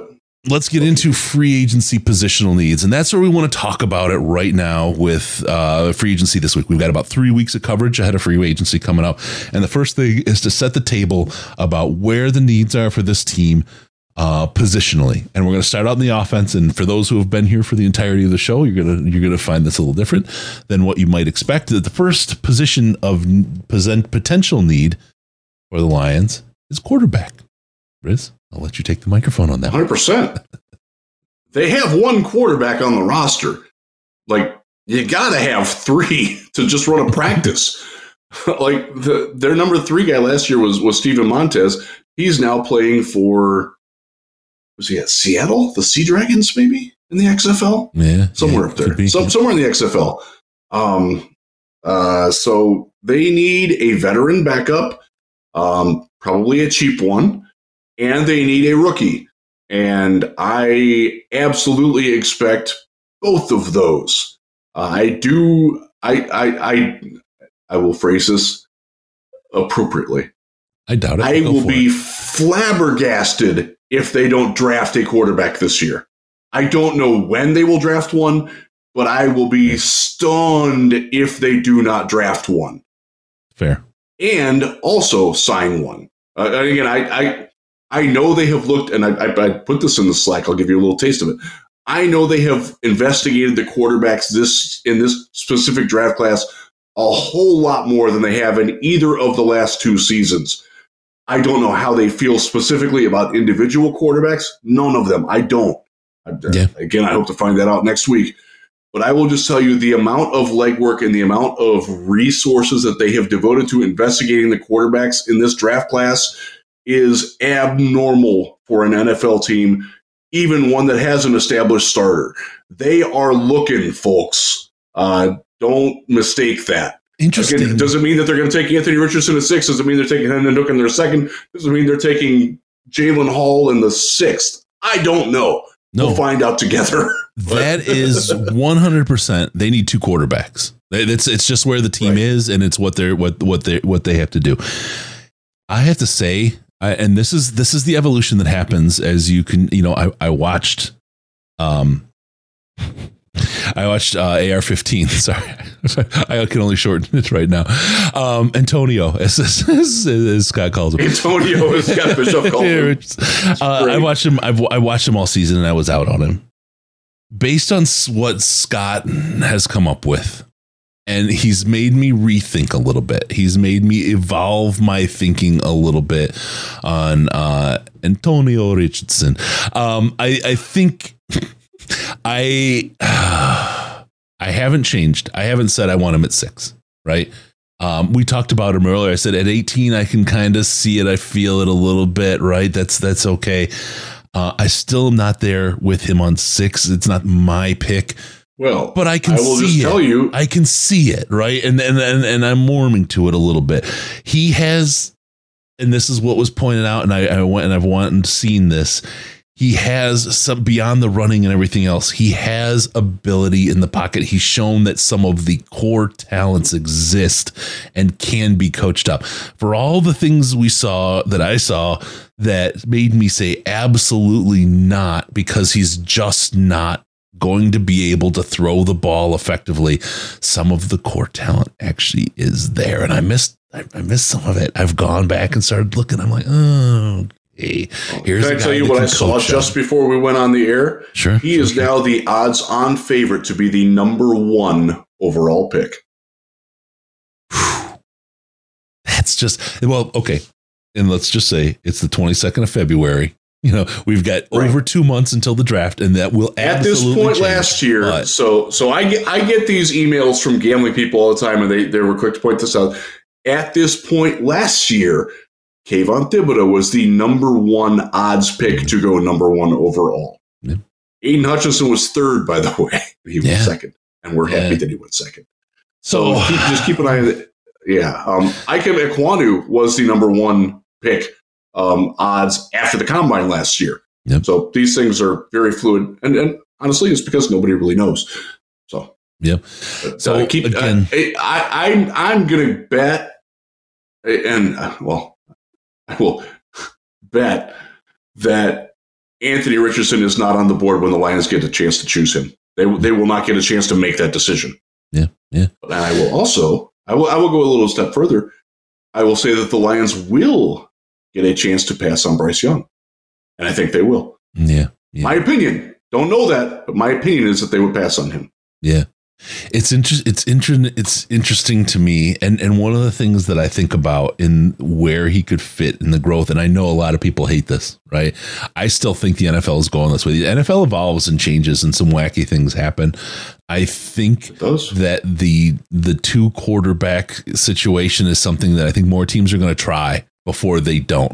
I don't know that it's going to work. I don't know that whatever. But if you're watching and you want to grow a quarterback, what better situation than to have Anthony Richardson and Jared Goff? I mean, look, it's an obvious, oh yeah, Anthony's out there going to run the ball. Not necessarily. right? My guy's got an arm. about Now. I, I know Jared Goff isn't running, you know, I know that much, but then we have the offensive line that's going to protect him, and it's they're all there this year to do that. It's an interesting way to get snaps to a young guy you want to develop and start to see how is he going to perform, get him some experience on the field in some interesting and unique place.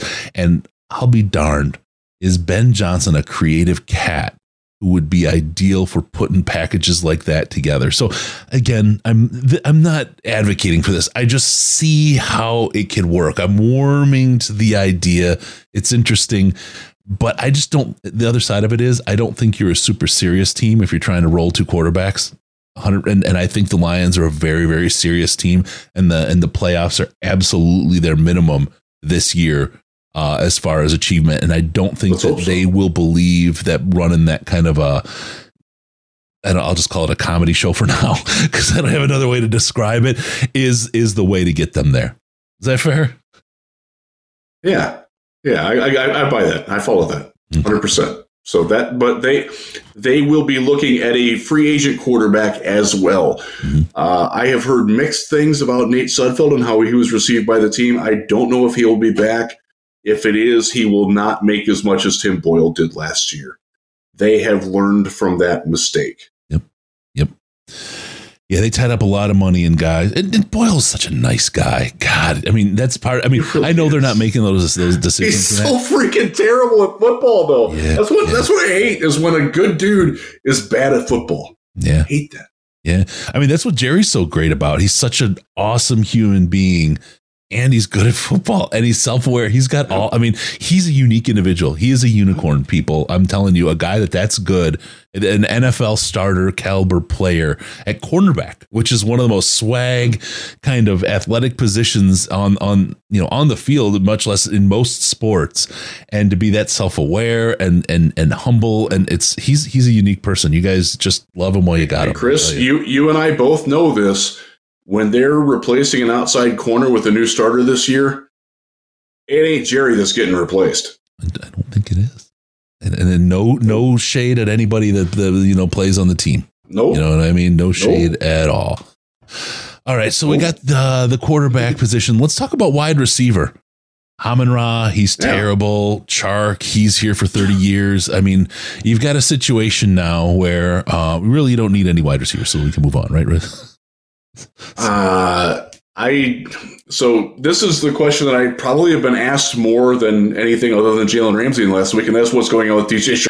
Uh, again, I don't know. I do know from talking to people at other teams that there is interest in DJ Chark from other teams that have more cap room and more need and more opportunity for him to achieve greater statistics than he could ever conceive of in Detroit. And I think that means he's going to be going bye bye. Yeah. Yeah. That's, My thought. I don't know that. My thought. And it's one of the things where normally, I don't want to say normally, but with this team and the desire to stay here, for most people, I'd say they would take a, a somewhat of a discount to stay. DJ Chark took a discount this year in, in the market for wide receivers to play for Detroit. He needs Right. to make his money in, in his mind, right? And, and I'm, I can't say that I'm in his mind, but I believe that if I'm him, I'm like, "Ah, love it here. This is great. But the career clock is ticking. The, the body clock is ticking. Yeah. I need to sign the big bucks and walk and take that and run with it. I, I just believe the other thing to remember, pressure's at. other thing to remember with Chark is that he has void years on his contract. He could have avoided the Lions could have avoided dead money next year and in 2024 by signing him to a contract extension. Again, I don't know this, but I kind of know this. He wasn't really interested in signing. He wa- he wanted the open market. Doesn't mean he doesn't want to come back to Detroit, but he wanted to test the. He wants the open market to set his rate, not the Detroit Lions. Yep. yep And I think that other teams are going to value DJ Shark a lot more than what a Lions team that is really freaking high on Jameson Williams will value DJ Chark. Mhm. So I don't I don't expect him to be back. I'll let that be. Yeah, yeah, mm, work, work, work. Uh, okay, Minshew baby. Is there more Dan Campbell kind of guy than Minshew? No, I don't think there is. Actually, I would love Gardner Minshew as a backup. I absolutely would. He's I, I, I he's I- he's so- he's a little weird though. Like he's he's his teammates in both Philly and Jacksonville have kind of gotten tired of him at times. Mm-hmm. Like his he's his his act is never off. Like he just doesn't have that off switch. And sometimes, like you know, people like that. They're like always on. They're always relentless. It gets tiring. Will Ferrell is like that to me. Like I can't freaking stand Will Ferrell because those movies because he never stops. Like, dude, thirty seconds of you is great. Eight hours of you is way too freaking much. Like that. That's the kind of like he kind of wears on people like that. So I I, get don't that. know that he would be the greatest fit. I, I Good that. quarterback though, and he'd, he'd be fun. Um, my personal favorite, well, I, and I wrote about uh, free agent quarterbacks that could go. My personal choice is Cooper Rush. I think what he did in Dallas last year uh, was fine, uh, and I think it also showed the way that he played in his last game, which where he got he was awful against Philadelphia, would be comforting to Jared Goff knowing that they're signing this guy and knowing that he's absolutely not coming for my job. Like he's my number two. And I think Jared Goff wants that. Um, Jared Goff has sort of expressed that in the past. He certainly expressed that with John Wolford in Los Angeles. Mean, you can ask John Wolford about that; he'll tell you. But, He's, uh, he's going to didn't- be didn't like ex- being threatened. He's going to be an expensive number two, though, isn't he? He's I mean- he's probably looking at four to five million dollars a year. Yeah, no crazy. And again, so this is- this is where you- you know, This is where you calibrate. Okay, if if we're going to have a good backup, we either have to pay for a good veteran, and we'll pay Cooper Rush, Gardner Minshew five million a year, or you slide it the other way. Instead of drafting a guy in the sixth round, you're drafting a guy in the first or 2nd Mhm. Like that's your sliding scale. You, you, there, I don't. I'm not saying there's a right or wrong answer to it, but that's it's going to happen. like Yep. it's ju- it just is. Yep. Um, I, I hope they don't go high on both. yeah, That's my hope. nobody wants to be that high. Well, Yeah. Uh, no, nobody with a job. nobody with a job, Mr. Holmes. All right, so let's, move on. We, we, so we've we've talked a little bit about the offense and free agency positional needs ahead of going to defense. I want to ask everybody that's here, please hit the like button and hit the subscribe button. Uh, we ask once per show. You're sitting here watching, enjoying the show, sitting back in the ice storm. Just hit the like button. It's free, doesn't cost you anything. And if you like what you say, you, or you want to take part in the chat, hit the sub button, subscribe button.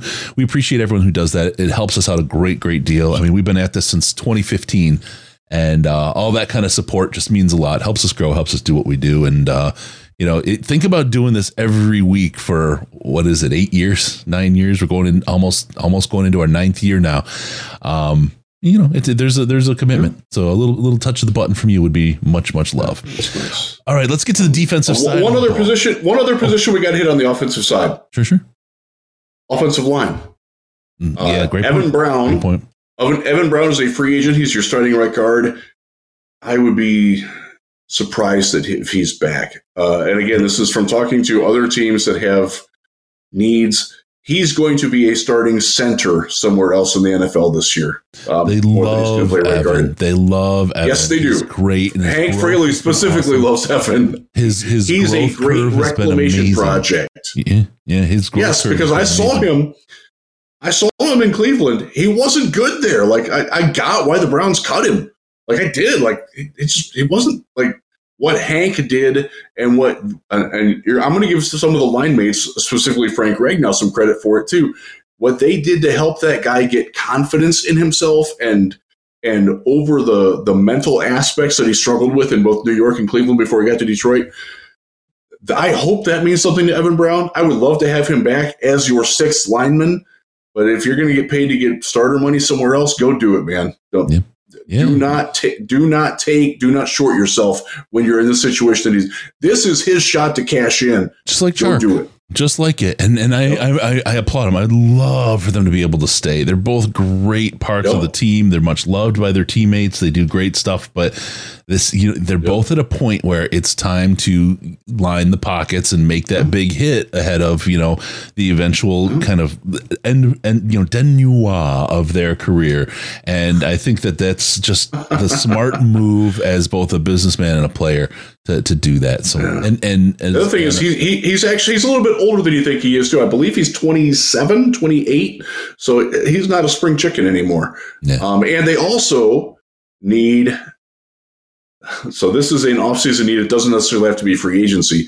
They need another swing tackle. I think Matt Nelson, all the you and you know this, Chris. You and I know this. He had a lot of buzz going into last year, and that buzz is not buzzing anymore. Mm-hmm. And Dan Skipper is a free agent. Dan Skipper is the guy that they can sign if, if training camp opens July 28th. They can sign him on July 27th, and he'll be there, and he'll be the best Dan Skipper he can be. But I kind of think that they want to do that because remember, this is a team that runs the sixth tackle more than any other offense, and they're good at it. They ran it on 11% of their offensive plays, uh, and they had a higher higher bump in run game using six linemen than any other team did. So it's a big role on the team. Here's what I want to talk about, and and BZ Ski's talking about this, and I think this is actually. I thought I had a crush on him, but maybe it was you. As we saw him at Senior Bowl, uh, Dalton Risner uh, to replace. Was he your crush? Did you have a crush on Risner? I, I Dalton from Kansas State, absolutely. Yeah, yeah I, uh, I, he, I, like him. You're not. He's he's good. You're going to pay for him though. Yep. You're you're paying a lot of money there. Yep. Uh, yep. And you, are already paying a lot of money. And remember, Jonah Jackson and Penei Sewell and Decker. both need new money next off season. Yeah, Decker's uh, so coming that, for money. I mean, everybody's looking for money. You've, got to you've got to go. You got to go cheap somewhere. Right guard is probably the best place to go cheap. Right, right guard and tight end. And right now they're real cheap at tight end, and I don't think that's changing. No. oh man, man. Okay, so uh, we'll keep rocking and rolling. So moving to the defensive side of the oh, ball, defensive tackle. Yeah. This is this is one. Yes. Of, I don't. So I'm going to say this, and I don't want to offend anybody, and I don't want to. Somebody's going to be mad about it, but probably one of the least sexy uh, positions on the field, defensive tackle, but so so important. Um, and and we have an absolute need on the interior defensive mm-hmm. front. Alim's great. He needs the right kind of guy against to, next to him to play off of him. Um, yeah. What do we? They got? figured out this year that Alim's a three and not a one. Yeah, yeah. And once Alim started playing the three, the entire defense, like we, this is one of the things that we've talked about a lot, is that it wasn't just like one thing that happened to the defense that made them go from being rock bottom to a top ten unit. And make no mistake, they were a top ten unit even with the Caleb the Carolina abomination in there over the last eight weeks of the season. This was a top 10 defense. Um, as Alex Anzalone, we'll talk about in a second, said correctly, this was a team that they, they failed so many tests early that they couldn't ever get their grade up enough to reflect how smart they were at the end of the season. And I, I think people that are saying that yes, yes, technically on paper they were a they were 28th in points and 32nd in yards this past year oh, cut the year in half, give it a split. One of the one of the demarcation lines there was Alim playing more three, Isaiah Buggs, who is a free agent, playing the one a lot more, and they also started getting something out of Benito Jones, believe it or not, which was kind of he's a he's an ERFA, so he will be back at the league minimum. Uh, and but he's a guy that you play ten snaps a game, um, and you're good with that. Yeah. They got to get if Buggs doesn't come back, they need a one tech more yeah. than they need a three tech. They need a one tech because they like Alim at the three probably more than you think they ever could. Yeah. Well, and he's and he's great. I mean, he's great at it. He's he is he I don't want to say perfect because it's overstated, but he's he's perfect for this team. He's he's you don't need an upgrade over Alim at the three. I think you're absolutely right about finding your guy at the one. Uh, where in the Carmen Sandiego is Levi? He is going to be on an injury settlement if you ask me. We're not going to see him play in Detroit. I, I, again, that's just no. my my take. It's terrible. You, you, you need to it. just you but, need to but, write that that off. It, it, he's he he won't play football again. Yeah, uh, that's every everything I've heard from multiple people. He is not going to play football again. So just gone. Yeah, uh, injury settlement would make some sense if he wants to try to come through again. Um, quite frankly, there there are people that are in the building that are kind of tired of it. Um, there are questions about how hard he worked to rehab before he got hurt again. Uh, that's not necessarily something that he's going to easily overcome with the procedures that he's had done. Yeah, yeah, no, it's gonna be, it's gonna be, it's gonna be tough. And I mean, I wish, I yeah. wish I could say that I have hope for him to play. And I do. I mean, I have hope. I just my my real brain, my heart says please. My brain says it ain't going to happen. Uh, just knowing what happened, you know, with with where he's at. So there you go. Um, all right. So from defensive tackle, let's go to one of the more electric positions and talk about um, cornerback. Let's just start out. Who's the Lions' number one cornerback, Riz? Uh, Jerry? Thank you. Maybe? Yeah. Yeah. It's between him and Jeff, Uh, right? And and and Jeff at, the, at the end of the year, if you take the last four games of the year, it's 100% Jerry. Well, I mean, Jerry's the guy. Yeah, I right? would agree. mean, it's it's Yeah. it's going to be hard. And um Uh, honestly, the last like month of the season, Mike Hughes was probably their best cornerback. He's a free agent. Yeah, yeah. We got beer worshiping cult Will Harris with his FTP. Will, Will wasn't bad. Like No, he, he played a- the right that's another role. guy. He played the right role. He did. he, he, as as your slot corner lining up over flexed out tight ends, Will Harris did a really good job, and he was part of the reason why. And this stat just blew my blew my doors off this week when I found it. The Lions allowed the fewest completions, the the second fewest yards to passes to running backs last season. They did not allow a single passing touchdown to a running back the entire year. Now, obviously, that's a, a, minor thing. They allowed uh, they allowed 23 completions on 34 pass attempts for 173 yards. I actually know that off the top of my head because I did the research on it. Hmm. Washington allowed less yards uh, and like five more completions, but they were really good against defending running backs in the passing game. Will Harris deserves credit for that. Will Harris and Alex Anzalone specifically deserve most of the credit for that. Did they struggle in other things? Hell yeah, they did, but they were really good at that. And that, that might be one of the reasons why they're not back because they can point to that and say, hey, Yeah. I did that. Cornerback's an interesting spot, and what they do with this position in free agency is really, really going to inform, very likely, what they do in the draft Yes. this year. Um, and and I think free agency this year, this is probably the last. I don't want to say the last year, but the last year where you can draw a straight line to where they're putting people in free agency to what they're doing in the draft. You know what I'm saying when I say that, Riz? Yes. they're, yes, they're I do. I filling do. spots right with with Right. with players. Um, I don't know that Yeah. they're going to be doing that after this year based on on on historical drafts from Holmes. Right. They they they are not afraid to. It's not building through the draft, but it is like it's augmenting what you've got, and it is it, that's where your primary impact acquisitions are going to come from more than the draft uh, in the short term are from free agency. We will see how much they value cornerback because remember, Will Harris is a free agent. Jeff Jeff Okudah is not going to get his fifth year option picked up. I would speculate on that. Um, so this is probably his last year.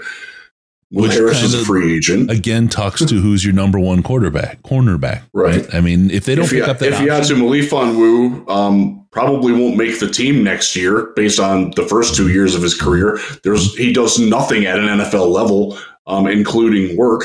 Uh, that's that's going to be a big problem for him. that's a big word too for the Lions. Just so Did, you know, did, did I say that out loud? work is a word. He- Ah. he- he's not exactly impressed in that avenue. Let's Yeah. put it that way. Uh, so they are in need of a lot of cornerbacks. And by the way, Jerry is going to need more money soon too. He is uh, he's an ERFA this year, right? So he is he is going to get the league minimum again. They can flip him some signing bonus money, and I suspect they will. Mhm. Uh, and he did get extra money um, for playing time, not this year, but as a rookie. Mhm. Um, they, they have that rookie, like you exceed your pay threshold by X amount of performance. I forget what they call it, and it does get tax capped. Mhm. Um, but yeah, he's going to need money too. Uh, and the way that Jerry is playing right now, he is going to make well, a hell of a lot more than he's making now. The people it that, forget the people that forget he's a second year corner coming off Yep. of that injury of an ACL. I mean, into this year, I think people are missing out with it. What they're going to see from him, and even the the the the the, the, the growth we're going to see from him year over year. Year three for a cornerback is generally the year where you know what you've got. year one and two, he was pretty darn good, folks. I'm just telling you. I mean, you can. Year three is when we started to see Jeff Okudah finally start to click, and then he got hurt again. And Yep. now, Yep. now you've got to, you've got. So my my school thought, and this is again, this is just my thought. They're going to hope that Jeff Okudah can start somewhere. Mhm. It will not be given to him Yep. and they will be looking actively to upgrade the position both outside and inside. You're gonna Uh, find it wouldn't the- surprise me. Wouldn't surprise me if Mike Hughes comes back. They like him, and I think he liked it in Detroit. I don't know that. I, I would make an effort to re-sign him, and I would hope that he would make an effort to re-sign. You're going to find that the challenge they put on Okudah last year by putting him third, fighting for the second spot as cornerback, wasn't just Hollywood trying to inspire him as much as the reality of what they're facing. And I love Jeff Okudah. Yeah. I think he's a great guy. And, and, you know, he's done a lot of good things for other players on the team as well. He's, he he you know, again, he's one of these things where, oh, he's such a great guy. I wish, you know, we, we could, we could see more, but we'll see. It's a, it's, it is a, a, a businessman's league. So we'll, we'll deal with it. I want to move on to uh, the next position. It's one of the most election, electric positions on the field. One that Riz is every year fighting for. That's off ball linebacker. He's got a six, number six overall pick that he wants to wants to grab off ball linebacker twice in the first round. He wants two of them because he wants depth at off ball. So no, I actually Give me all the linebackers. Give them all to me. They do need an off-ball linebacker, and they need they need their best line. They need to acquire their number one linebacker this offseason in one form or another. Nothing against Rodrigo. If Rodrigo is your number one, your linebackers probably aren't very good. And because uh, Rodrigo is very, very good at the things that he does well, those things are limited. And I think we saw that. I think opposing offenses saw it and took some advantage of it. He doesn't go downfield very well. He doesn't turn and run well. He doesn't always find the best path to the ball when he's starting further off the ball.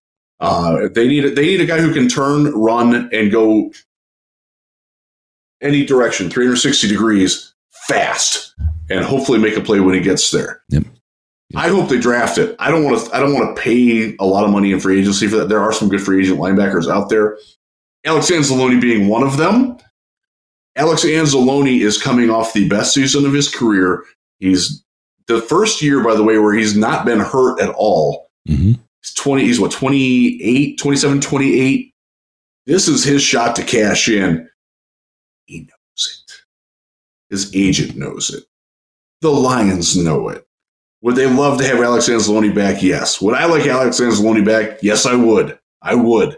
I think he played very well down the stretch for the most part.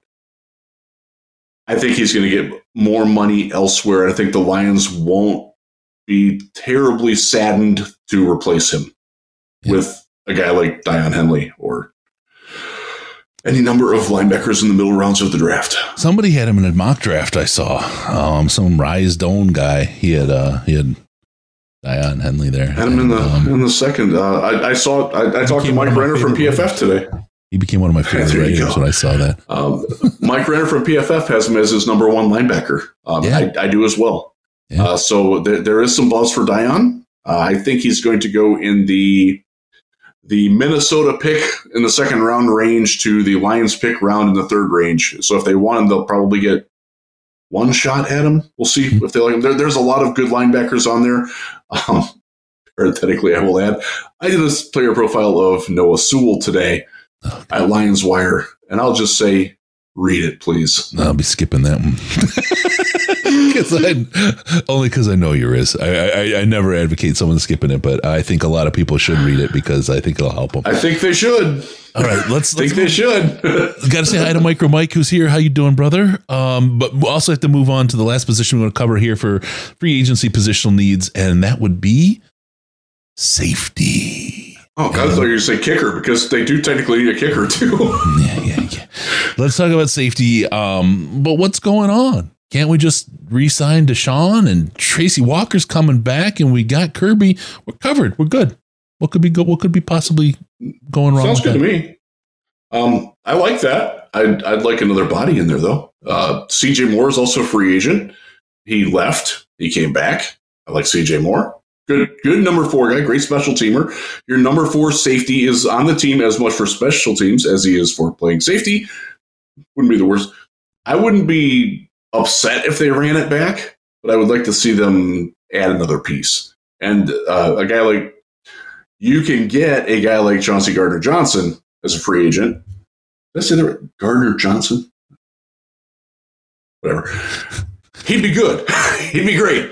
Uh, there are some other safeties that are out there that will come available. One of them, who might be a cap cut in Cleveland, is John Johnson III, a guy that Brad Holmes loved, loved in the Rams draft once upon a time.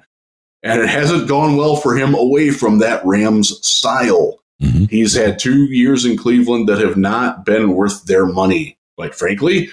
He needs a fresh start somewhere else. That's an interesting name to watch because I will tell you, and I know this from that draft, Brad Holmes was a table pounder for John Johnson III when the Rams got him. There you go. Just put that in the back of your mind and file it away somewhere. I don't know that they're looking at it. I don't, but just file that away somewhere. And that wouldn't surprise me either if they, they loaded up at safety because Aaron Glenn's defense needs safeties plural as the playmakers more than they need linebackers singular as a playmaker. I thought you were going to say more than Mars needs women. And I was really going to go, I don't know why I thought that. I don't know why that came up, but God, I was all in on that. I don't know. I don't know. I'm okay with it. I'm okay. All right. Here we go. Uh, anything else at safety uh, that you can think of right now? Not really. I mean, I don't think they're like depth guy like Brady Breeze. Um, who the hell else do they have? Juju Hughes. I don't even think he's here anymore.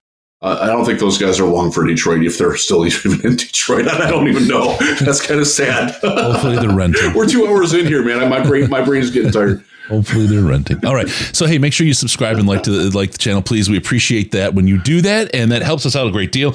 Uh, 300 people, over 300 people here, and 121 likes. It's one out of three oh, of you have done that. Thank you. That reminds me. The button. I didn't like it. I gotta like it. Uh, Jamel Dean, do you want to talk about that really quick before we go any further, Riz? I love Jamel Dean. I would love to have him in Detroit. Cornerback from the, the Buccaneers would be the number one alpha dog corner in Detroit. He is fast. I believe he ran a 4.32 at the combine, and it shows on the field.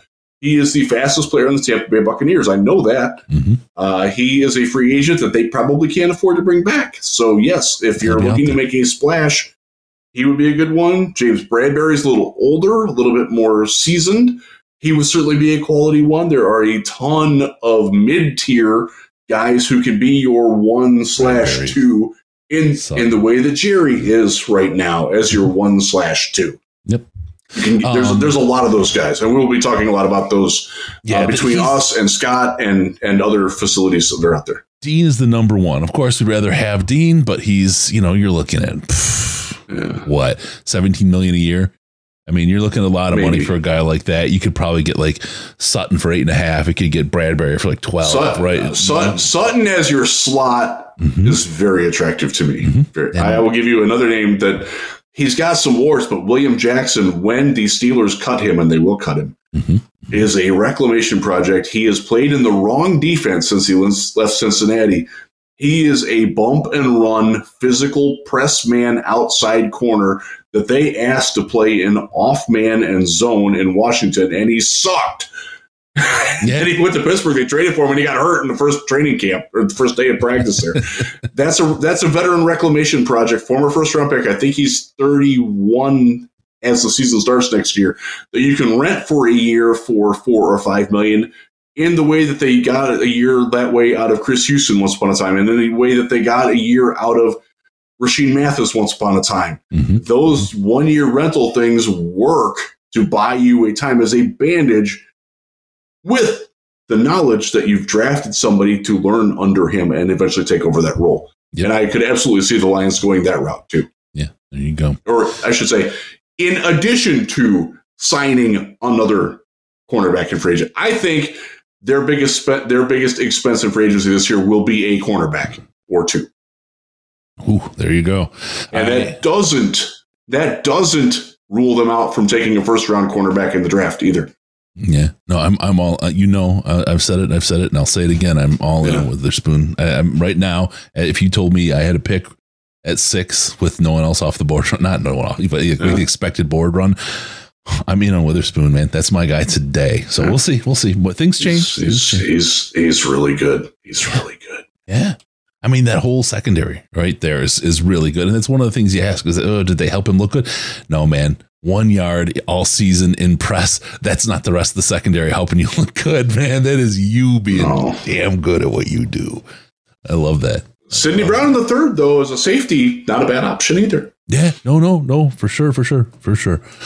All right, uh, yeah, Gonzalez. Don't forget, you're going to see some great videos coming up from Scott. Uh, we've got um, Carter coming up. We've got Witherspoon this Friday. Um, we've got a bunch of Gonzalez coming up. We've got a lot of players coming up that he's going to cover. Uh, good videos, quick hitters, ten minutes or Can I less. can I tease really his Gonzalez video? Sure. I asked Scott about Scott was my first guest on the Huge Show on Monday, and I asked him about Christian Gonzalez, and we both came to the agreement that he's got all the physical tools in the world, but would he ever wear a grit hat? Probably not. Yeah. Yeah. Might not be the right personality fit for Detroit. Yeah. Doesn't mean that they won't like him. Doesn't mean that he's not a great corner. He might not be the best Lions Dan Campbell Lion. No, no, that's fair. Witherspoon, hundred percent a Dan yes, Campbell Lion. hundred percent. Yes, 25% because that's how a Dan Campbell line has to be. It ends at 100 for everybody. Yep. But you, if you're 125, then you're really a Dan Campbell lion. So there you go. All right. Don't forget about Amazon.DetroitLionsPodcast.com, the place to do all your Amazon shopping. You go to Amazon.DetroitLionsPodcast.com. That zips you right to the Amazon site, but it throws a cookie in your browser, lets them know that we sent you, and they give us a little kickback. Doesn't cost you anything more, but it helps helps the show do what we do, helps fund the show, and uh, it gets helps us out by doing something you were going to do anyway. It's the same thing when you want your Lions gear, and that's coming up here. The draft is here. Everything's going on. Go to fanatics.detroitlionspodcast.com. The official, real, licensed, high quality merchandise is Fanatics. They own the NFL, the NHL, the NBA, the MLB, all the college stuff. They have the officially licensed stuff. They have taken over the merchandise world. Go to fanatics.detroitlionspodcast.com before you buy anything from any of those folks, and uh, you'll get hooked up and taken care of, and and so will we because you were it was something you were going to do anyway. All right, this is week one of free agency. It's not bad, man. That's not bad. We we we we covered a good a good take. It's a two hour show we got we got here. We got two more weeks of free agency. Free agency is going to hit, and then uh, we're going to cover all the action of free agency, and then we're really driving for the draft. Um, you guys, this is this is a big run all the way through April. Breaking new news, new information coming all the time. We're going to break down players. We're going to give you insight. We're going to we're going to listen to what you say. We'll bring your stuff in from the, the chat as well. So make sure you subscribe so you can get into the chat. And that's that's the the ticket in for that. And uh, we'll keep going doing the things that we do. But don't miss the show. A lot of great stuff coming up. A lot of fun stuff. Might And, uh, I might might might might try to do a couple of the shorts from live from Indianapolis. We'll. Ooh, we'd love it when you're in your shorts. Otherwise, Ah. hands free, right? All right, let's uh, really get into what we got going on. I got to talk about the Patreon. Everyone who's in the Patreon is awesome. It's weird, but that just works that way. Uh, no, uh, Patreon is awesome. It's the greatest community uh, in the Slack chat. I'm not even kidding. I mean, I've we've a lot of people have turned you know off in some of the places where we came from. A lot of the other chat, the communities that are out there. There's no community like this one. Get access. That's true. Either be a member on uh, on YouTube, join the channel, or you go to Patreon.com/slash Detroit Lions Podcast. Get in there, you get access to the Slack chat. As little as five dollars a month from Patreon. Uh, if you do five or more a month, you get into the Slack, and you won't regret it. Especially for the off-season chat, it is nonstop talk. I, I, I wound some people up with my talk that I, that I shared earlier in the show about uh, percentage of salary cap as a way to take away a lot of the rhetoric about what what's your number get your number, lock in on your number, what the percentage is the right percentage, and then we could talk about like how much you spend. Don't you know the other numbers are, are they change because the salary cap changes, and I think that that's a, a better way to look at it. But a lot of great chat talk there, a lot of great disagreement, agreement. You know the whole thing. It's it's just a good community, and and there's really it's. Chris, we disagreed, and I still love you, man. I know, isn't that weird? Isn't that weird? No hatred. Weird how that works. Yeah. Uh, make sure to follow us on Twitter at, as you see right there, at Jeff Risdon under his name. It's right there. Easy to uh, look at and get. Also at DET Lions Podcast. DET Lions Podcast. Uh, we're both pants free all the time, and that's how to how to get closest to us, uh, being pants free, because who wouldn't want to rub up against us, almost Micah Parsons style. Uh, also, give us a call via Skype at Detroit Lions Podcast, all one word, Detroit Lions Podcast, or call us in the Lions. my crotch up that high. Pull out of my chair. Call us in the Lions line at 248 782 8384. 248 rub you fug get in there get uh leave a message we'll get you on the air also go to detroitlionspodcast.com subscribe to the podcast. What happens when you subscribe to the podcast riz?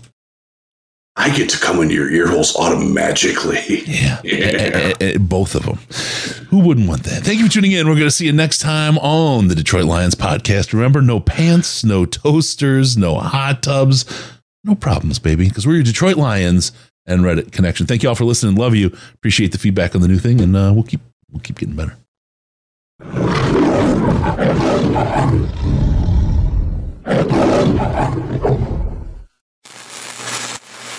Final seconds winding down, and look at that. How big is that? Chris and Case out of time. Pack the bag, start the plane. This show is over. You've had enough of that shit.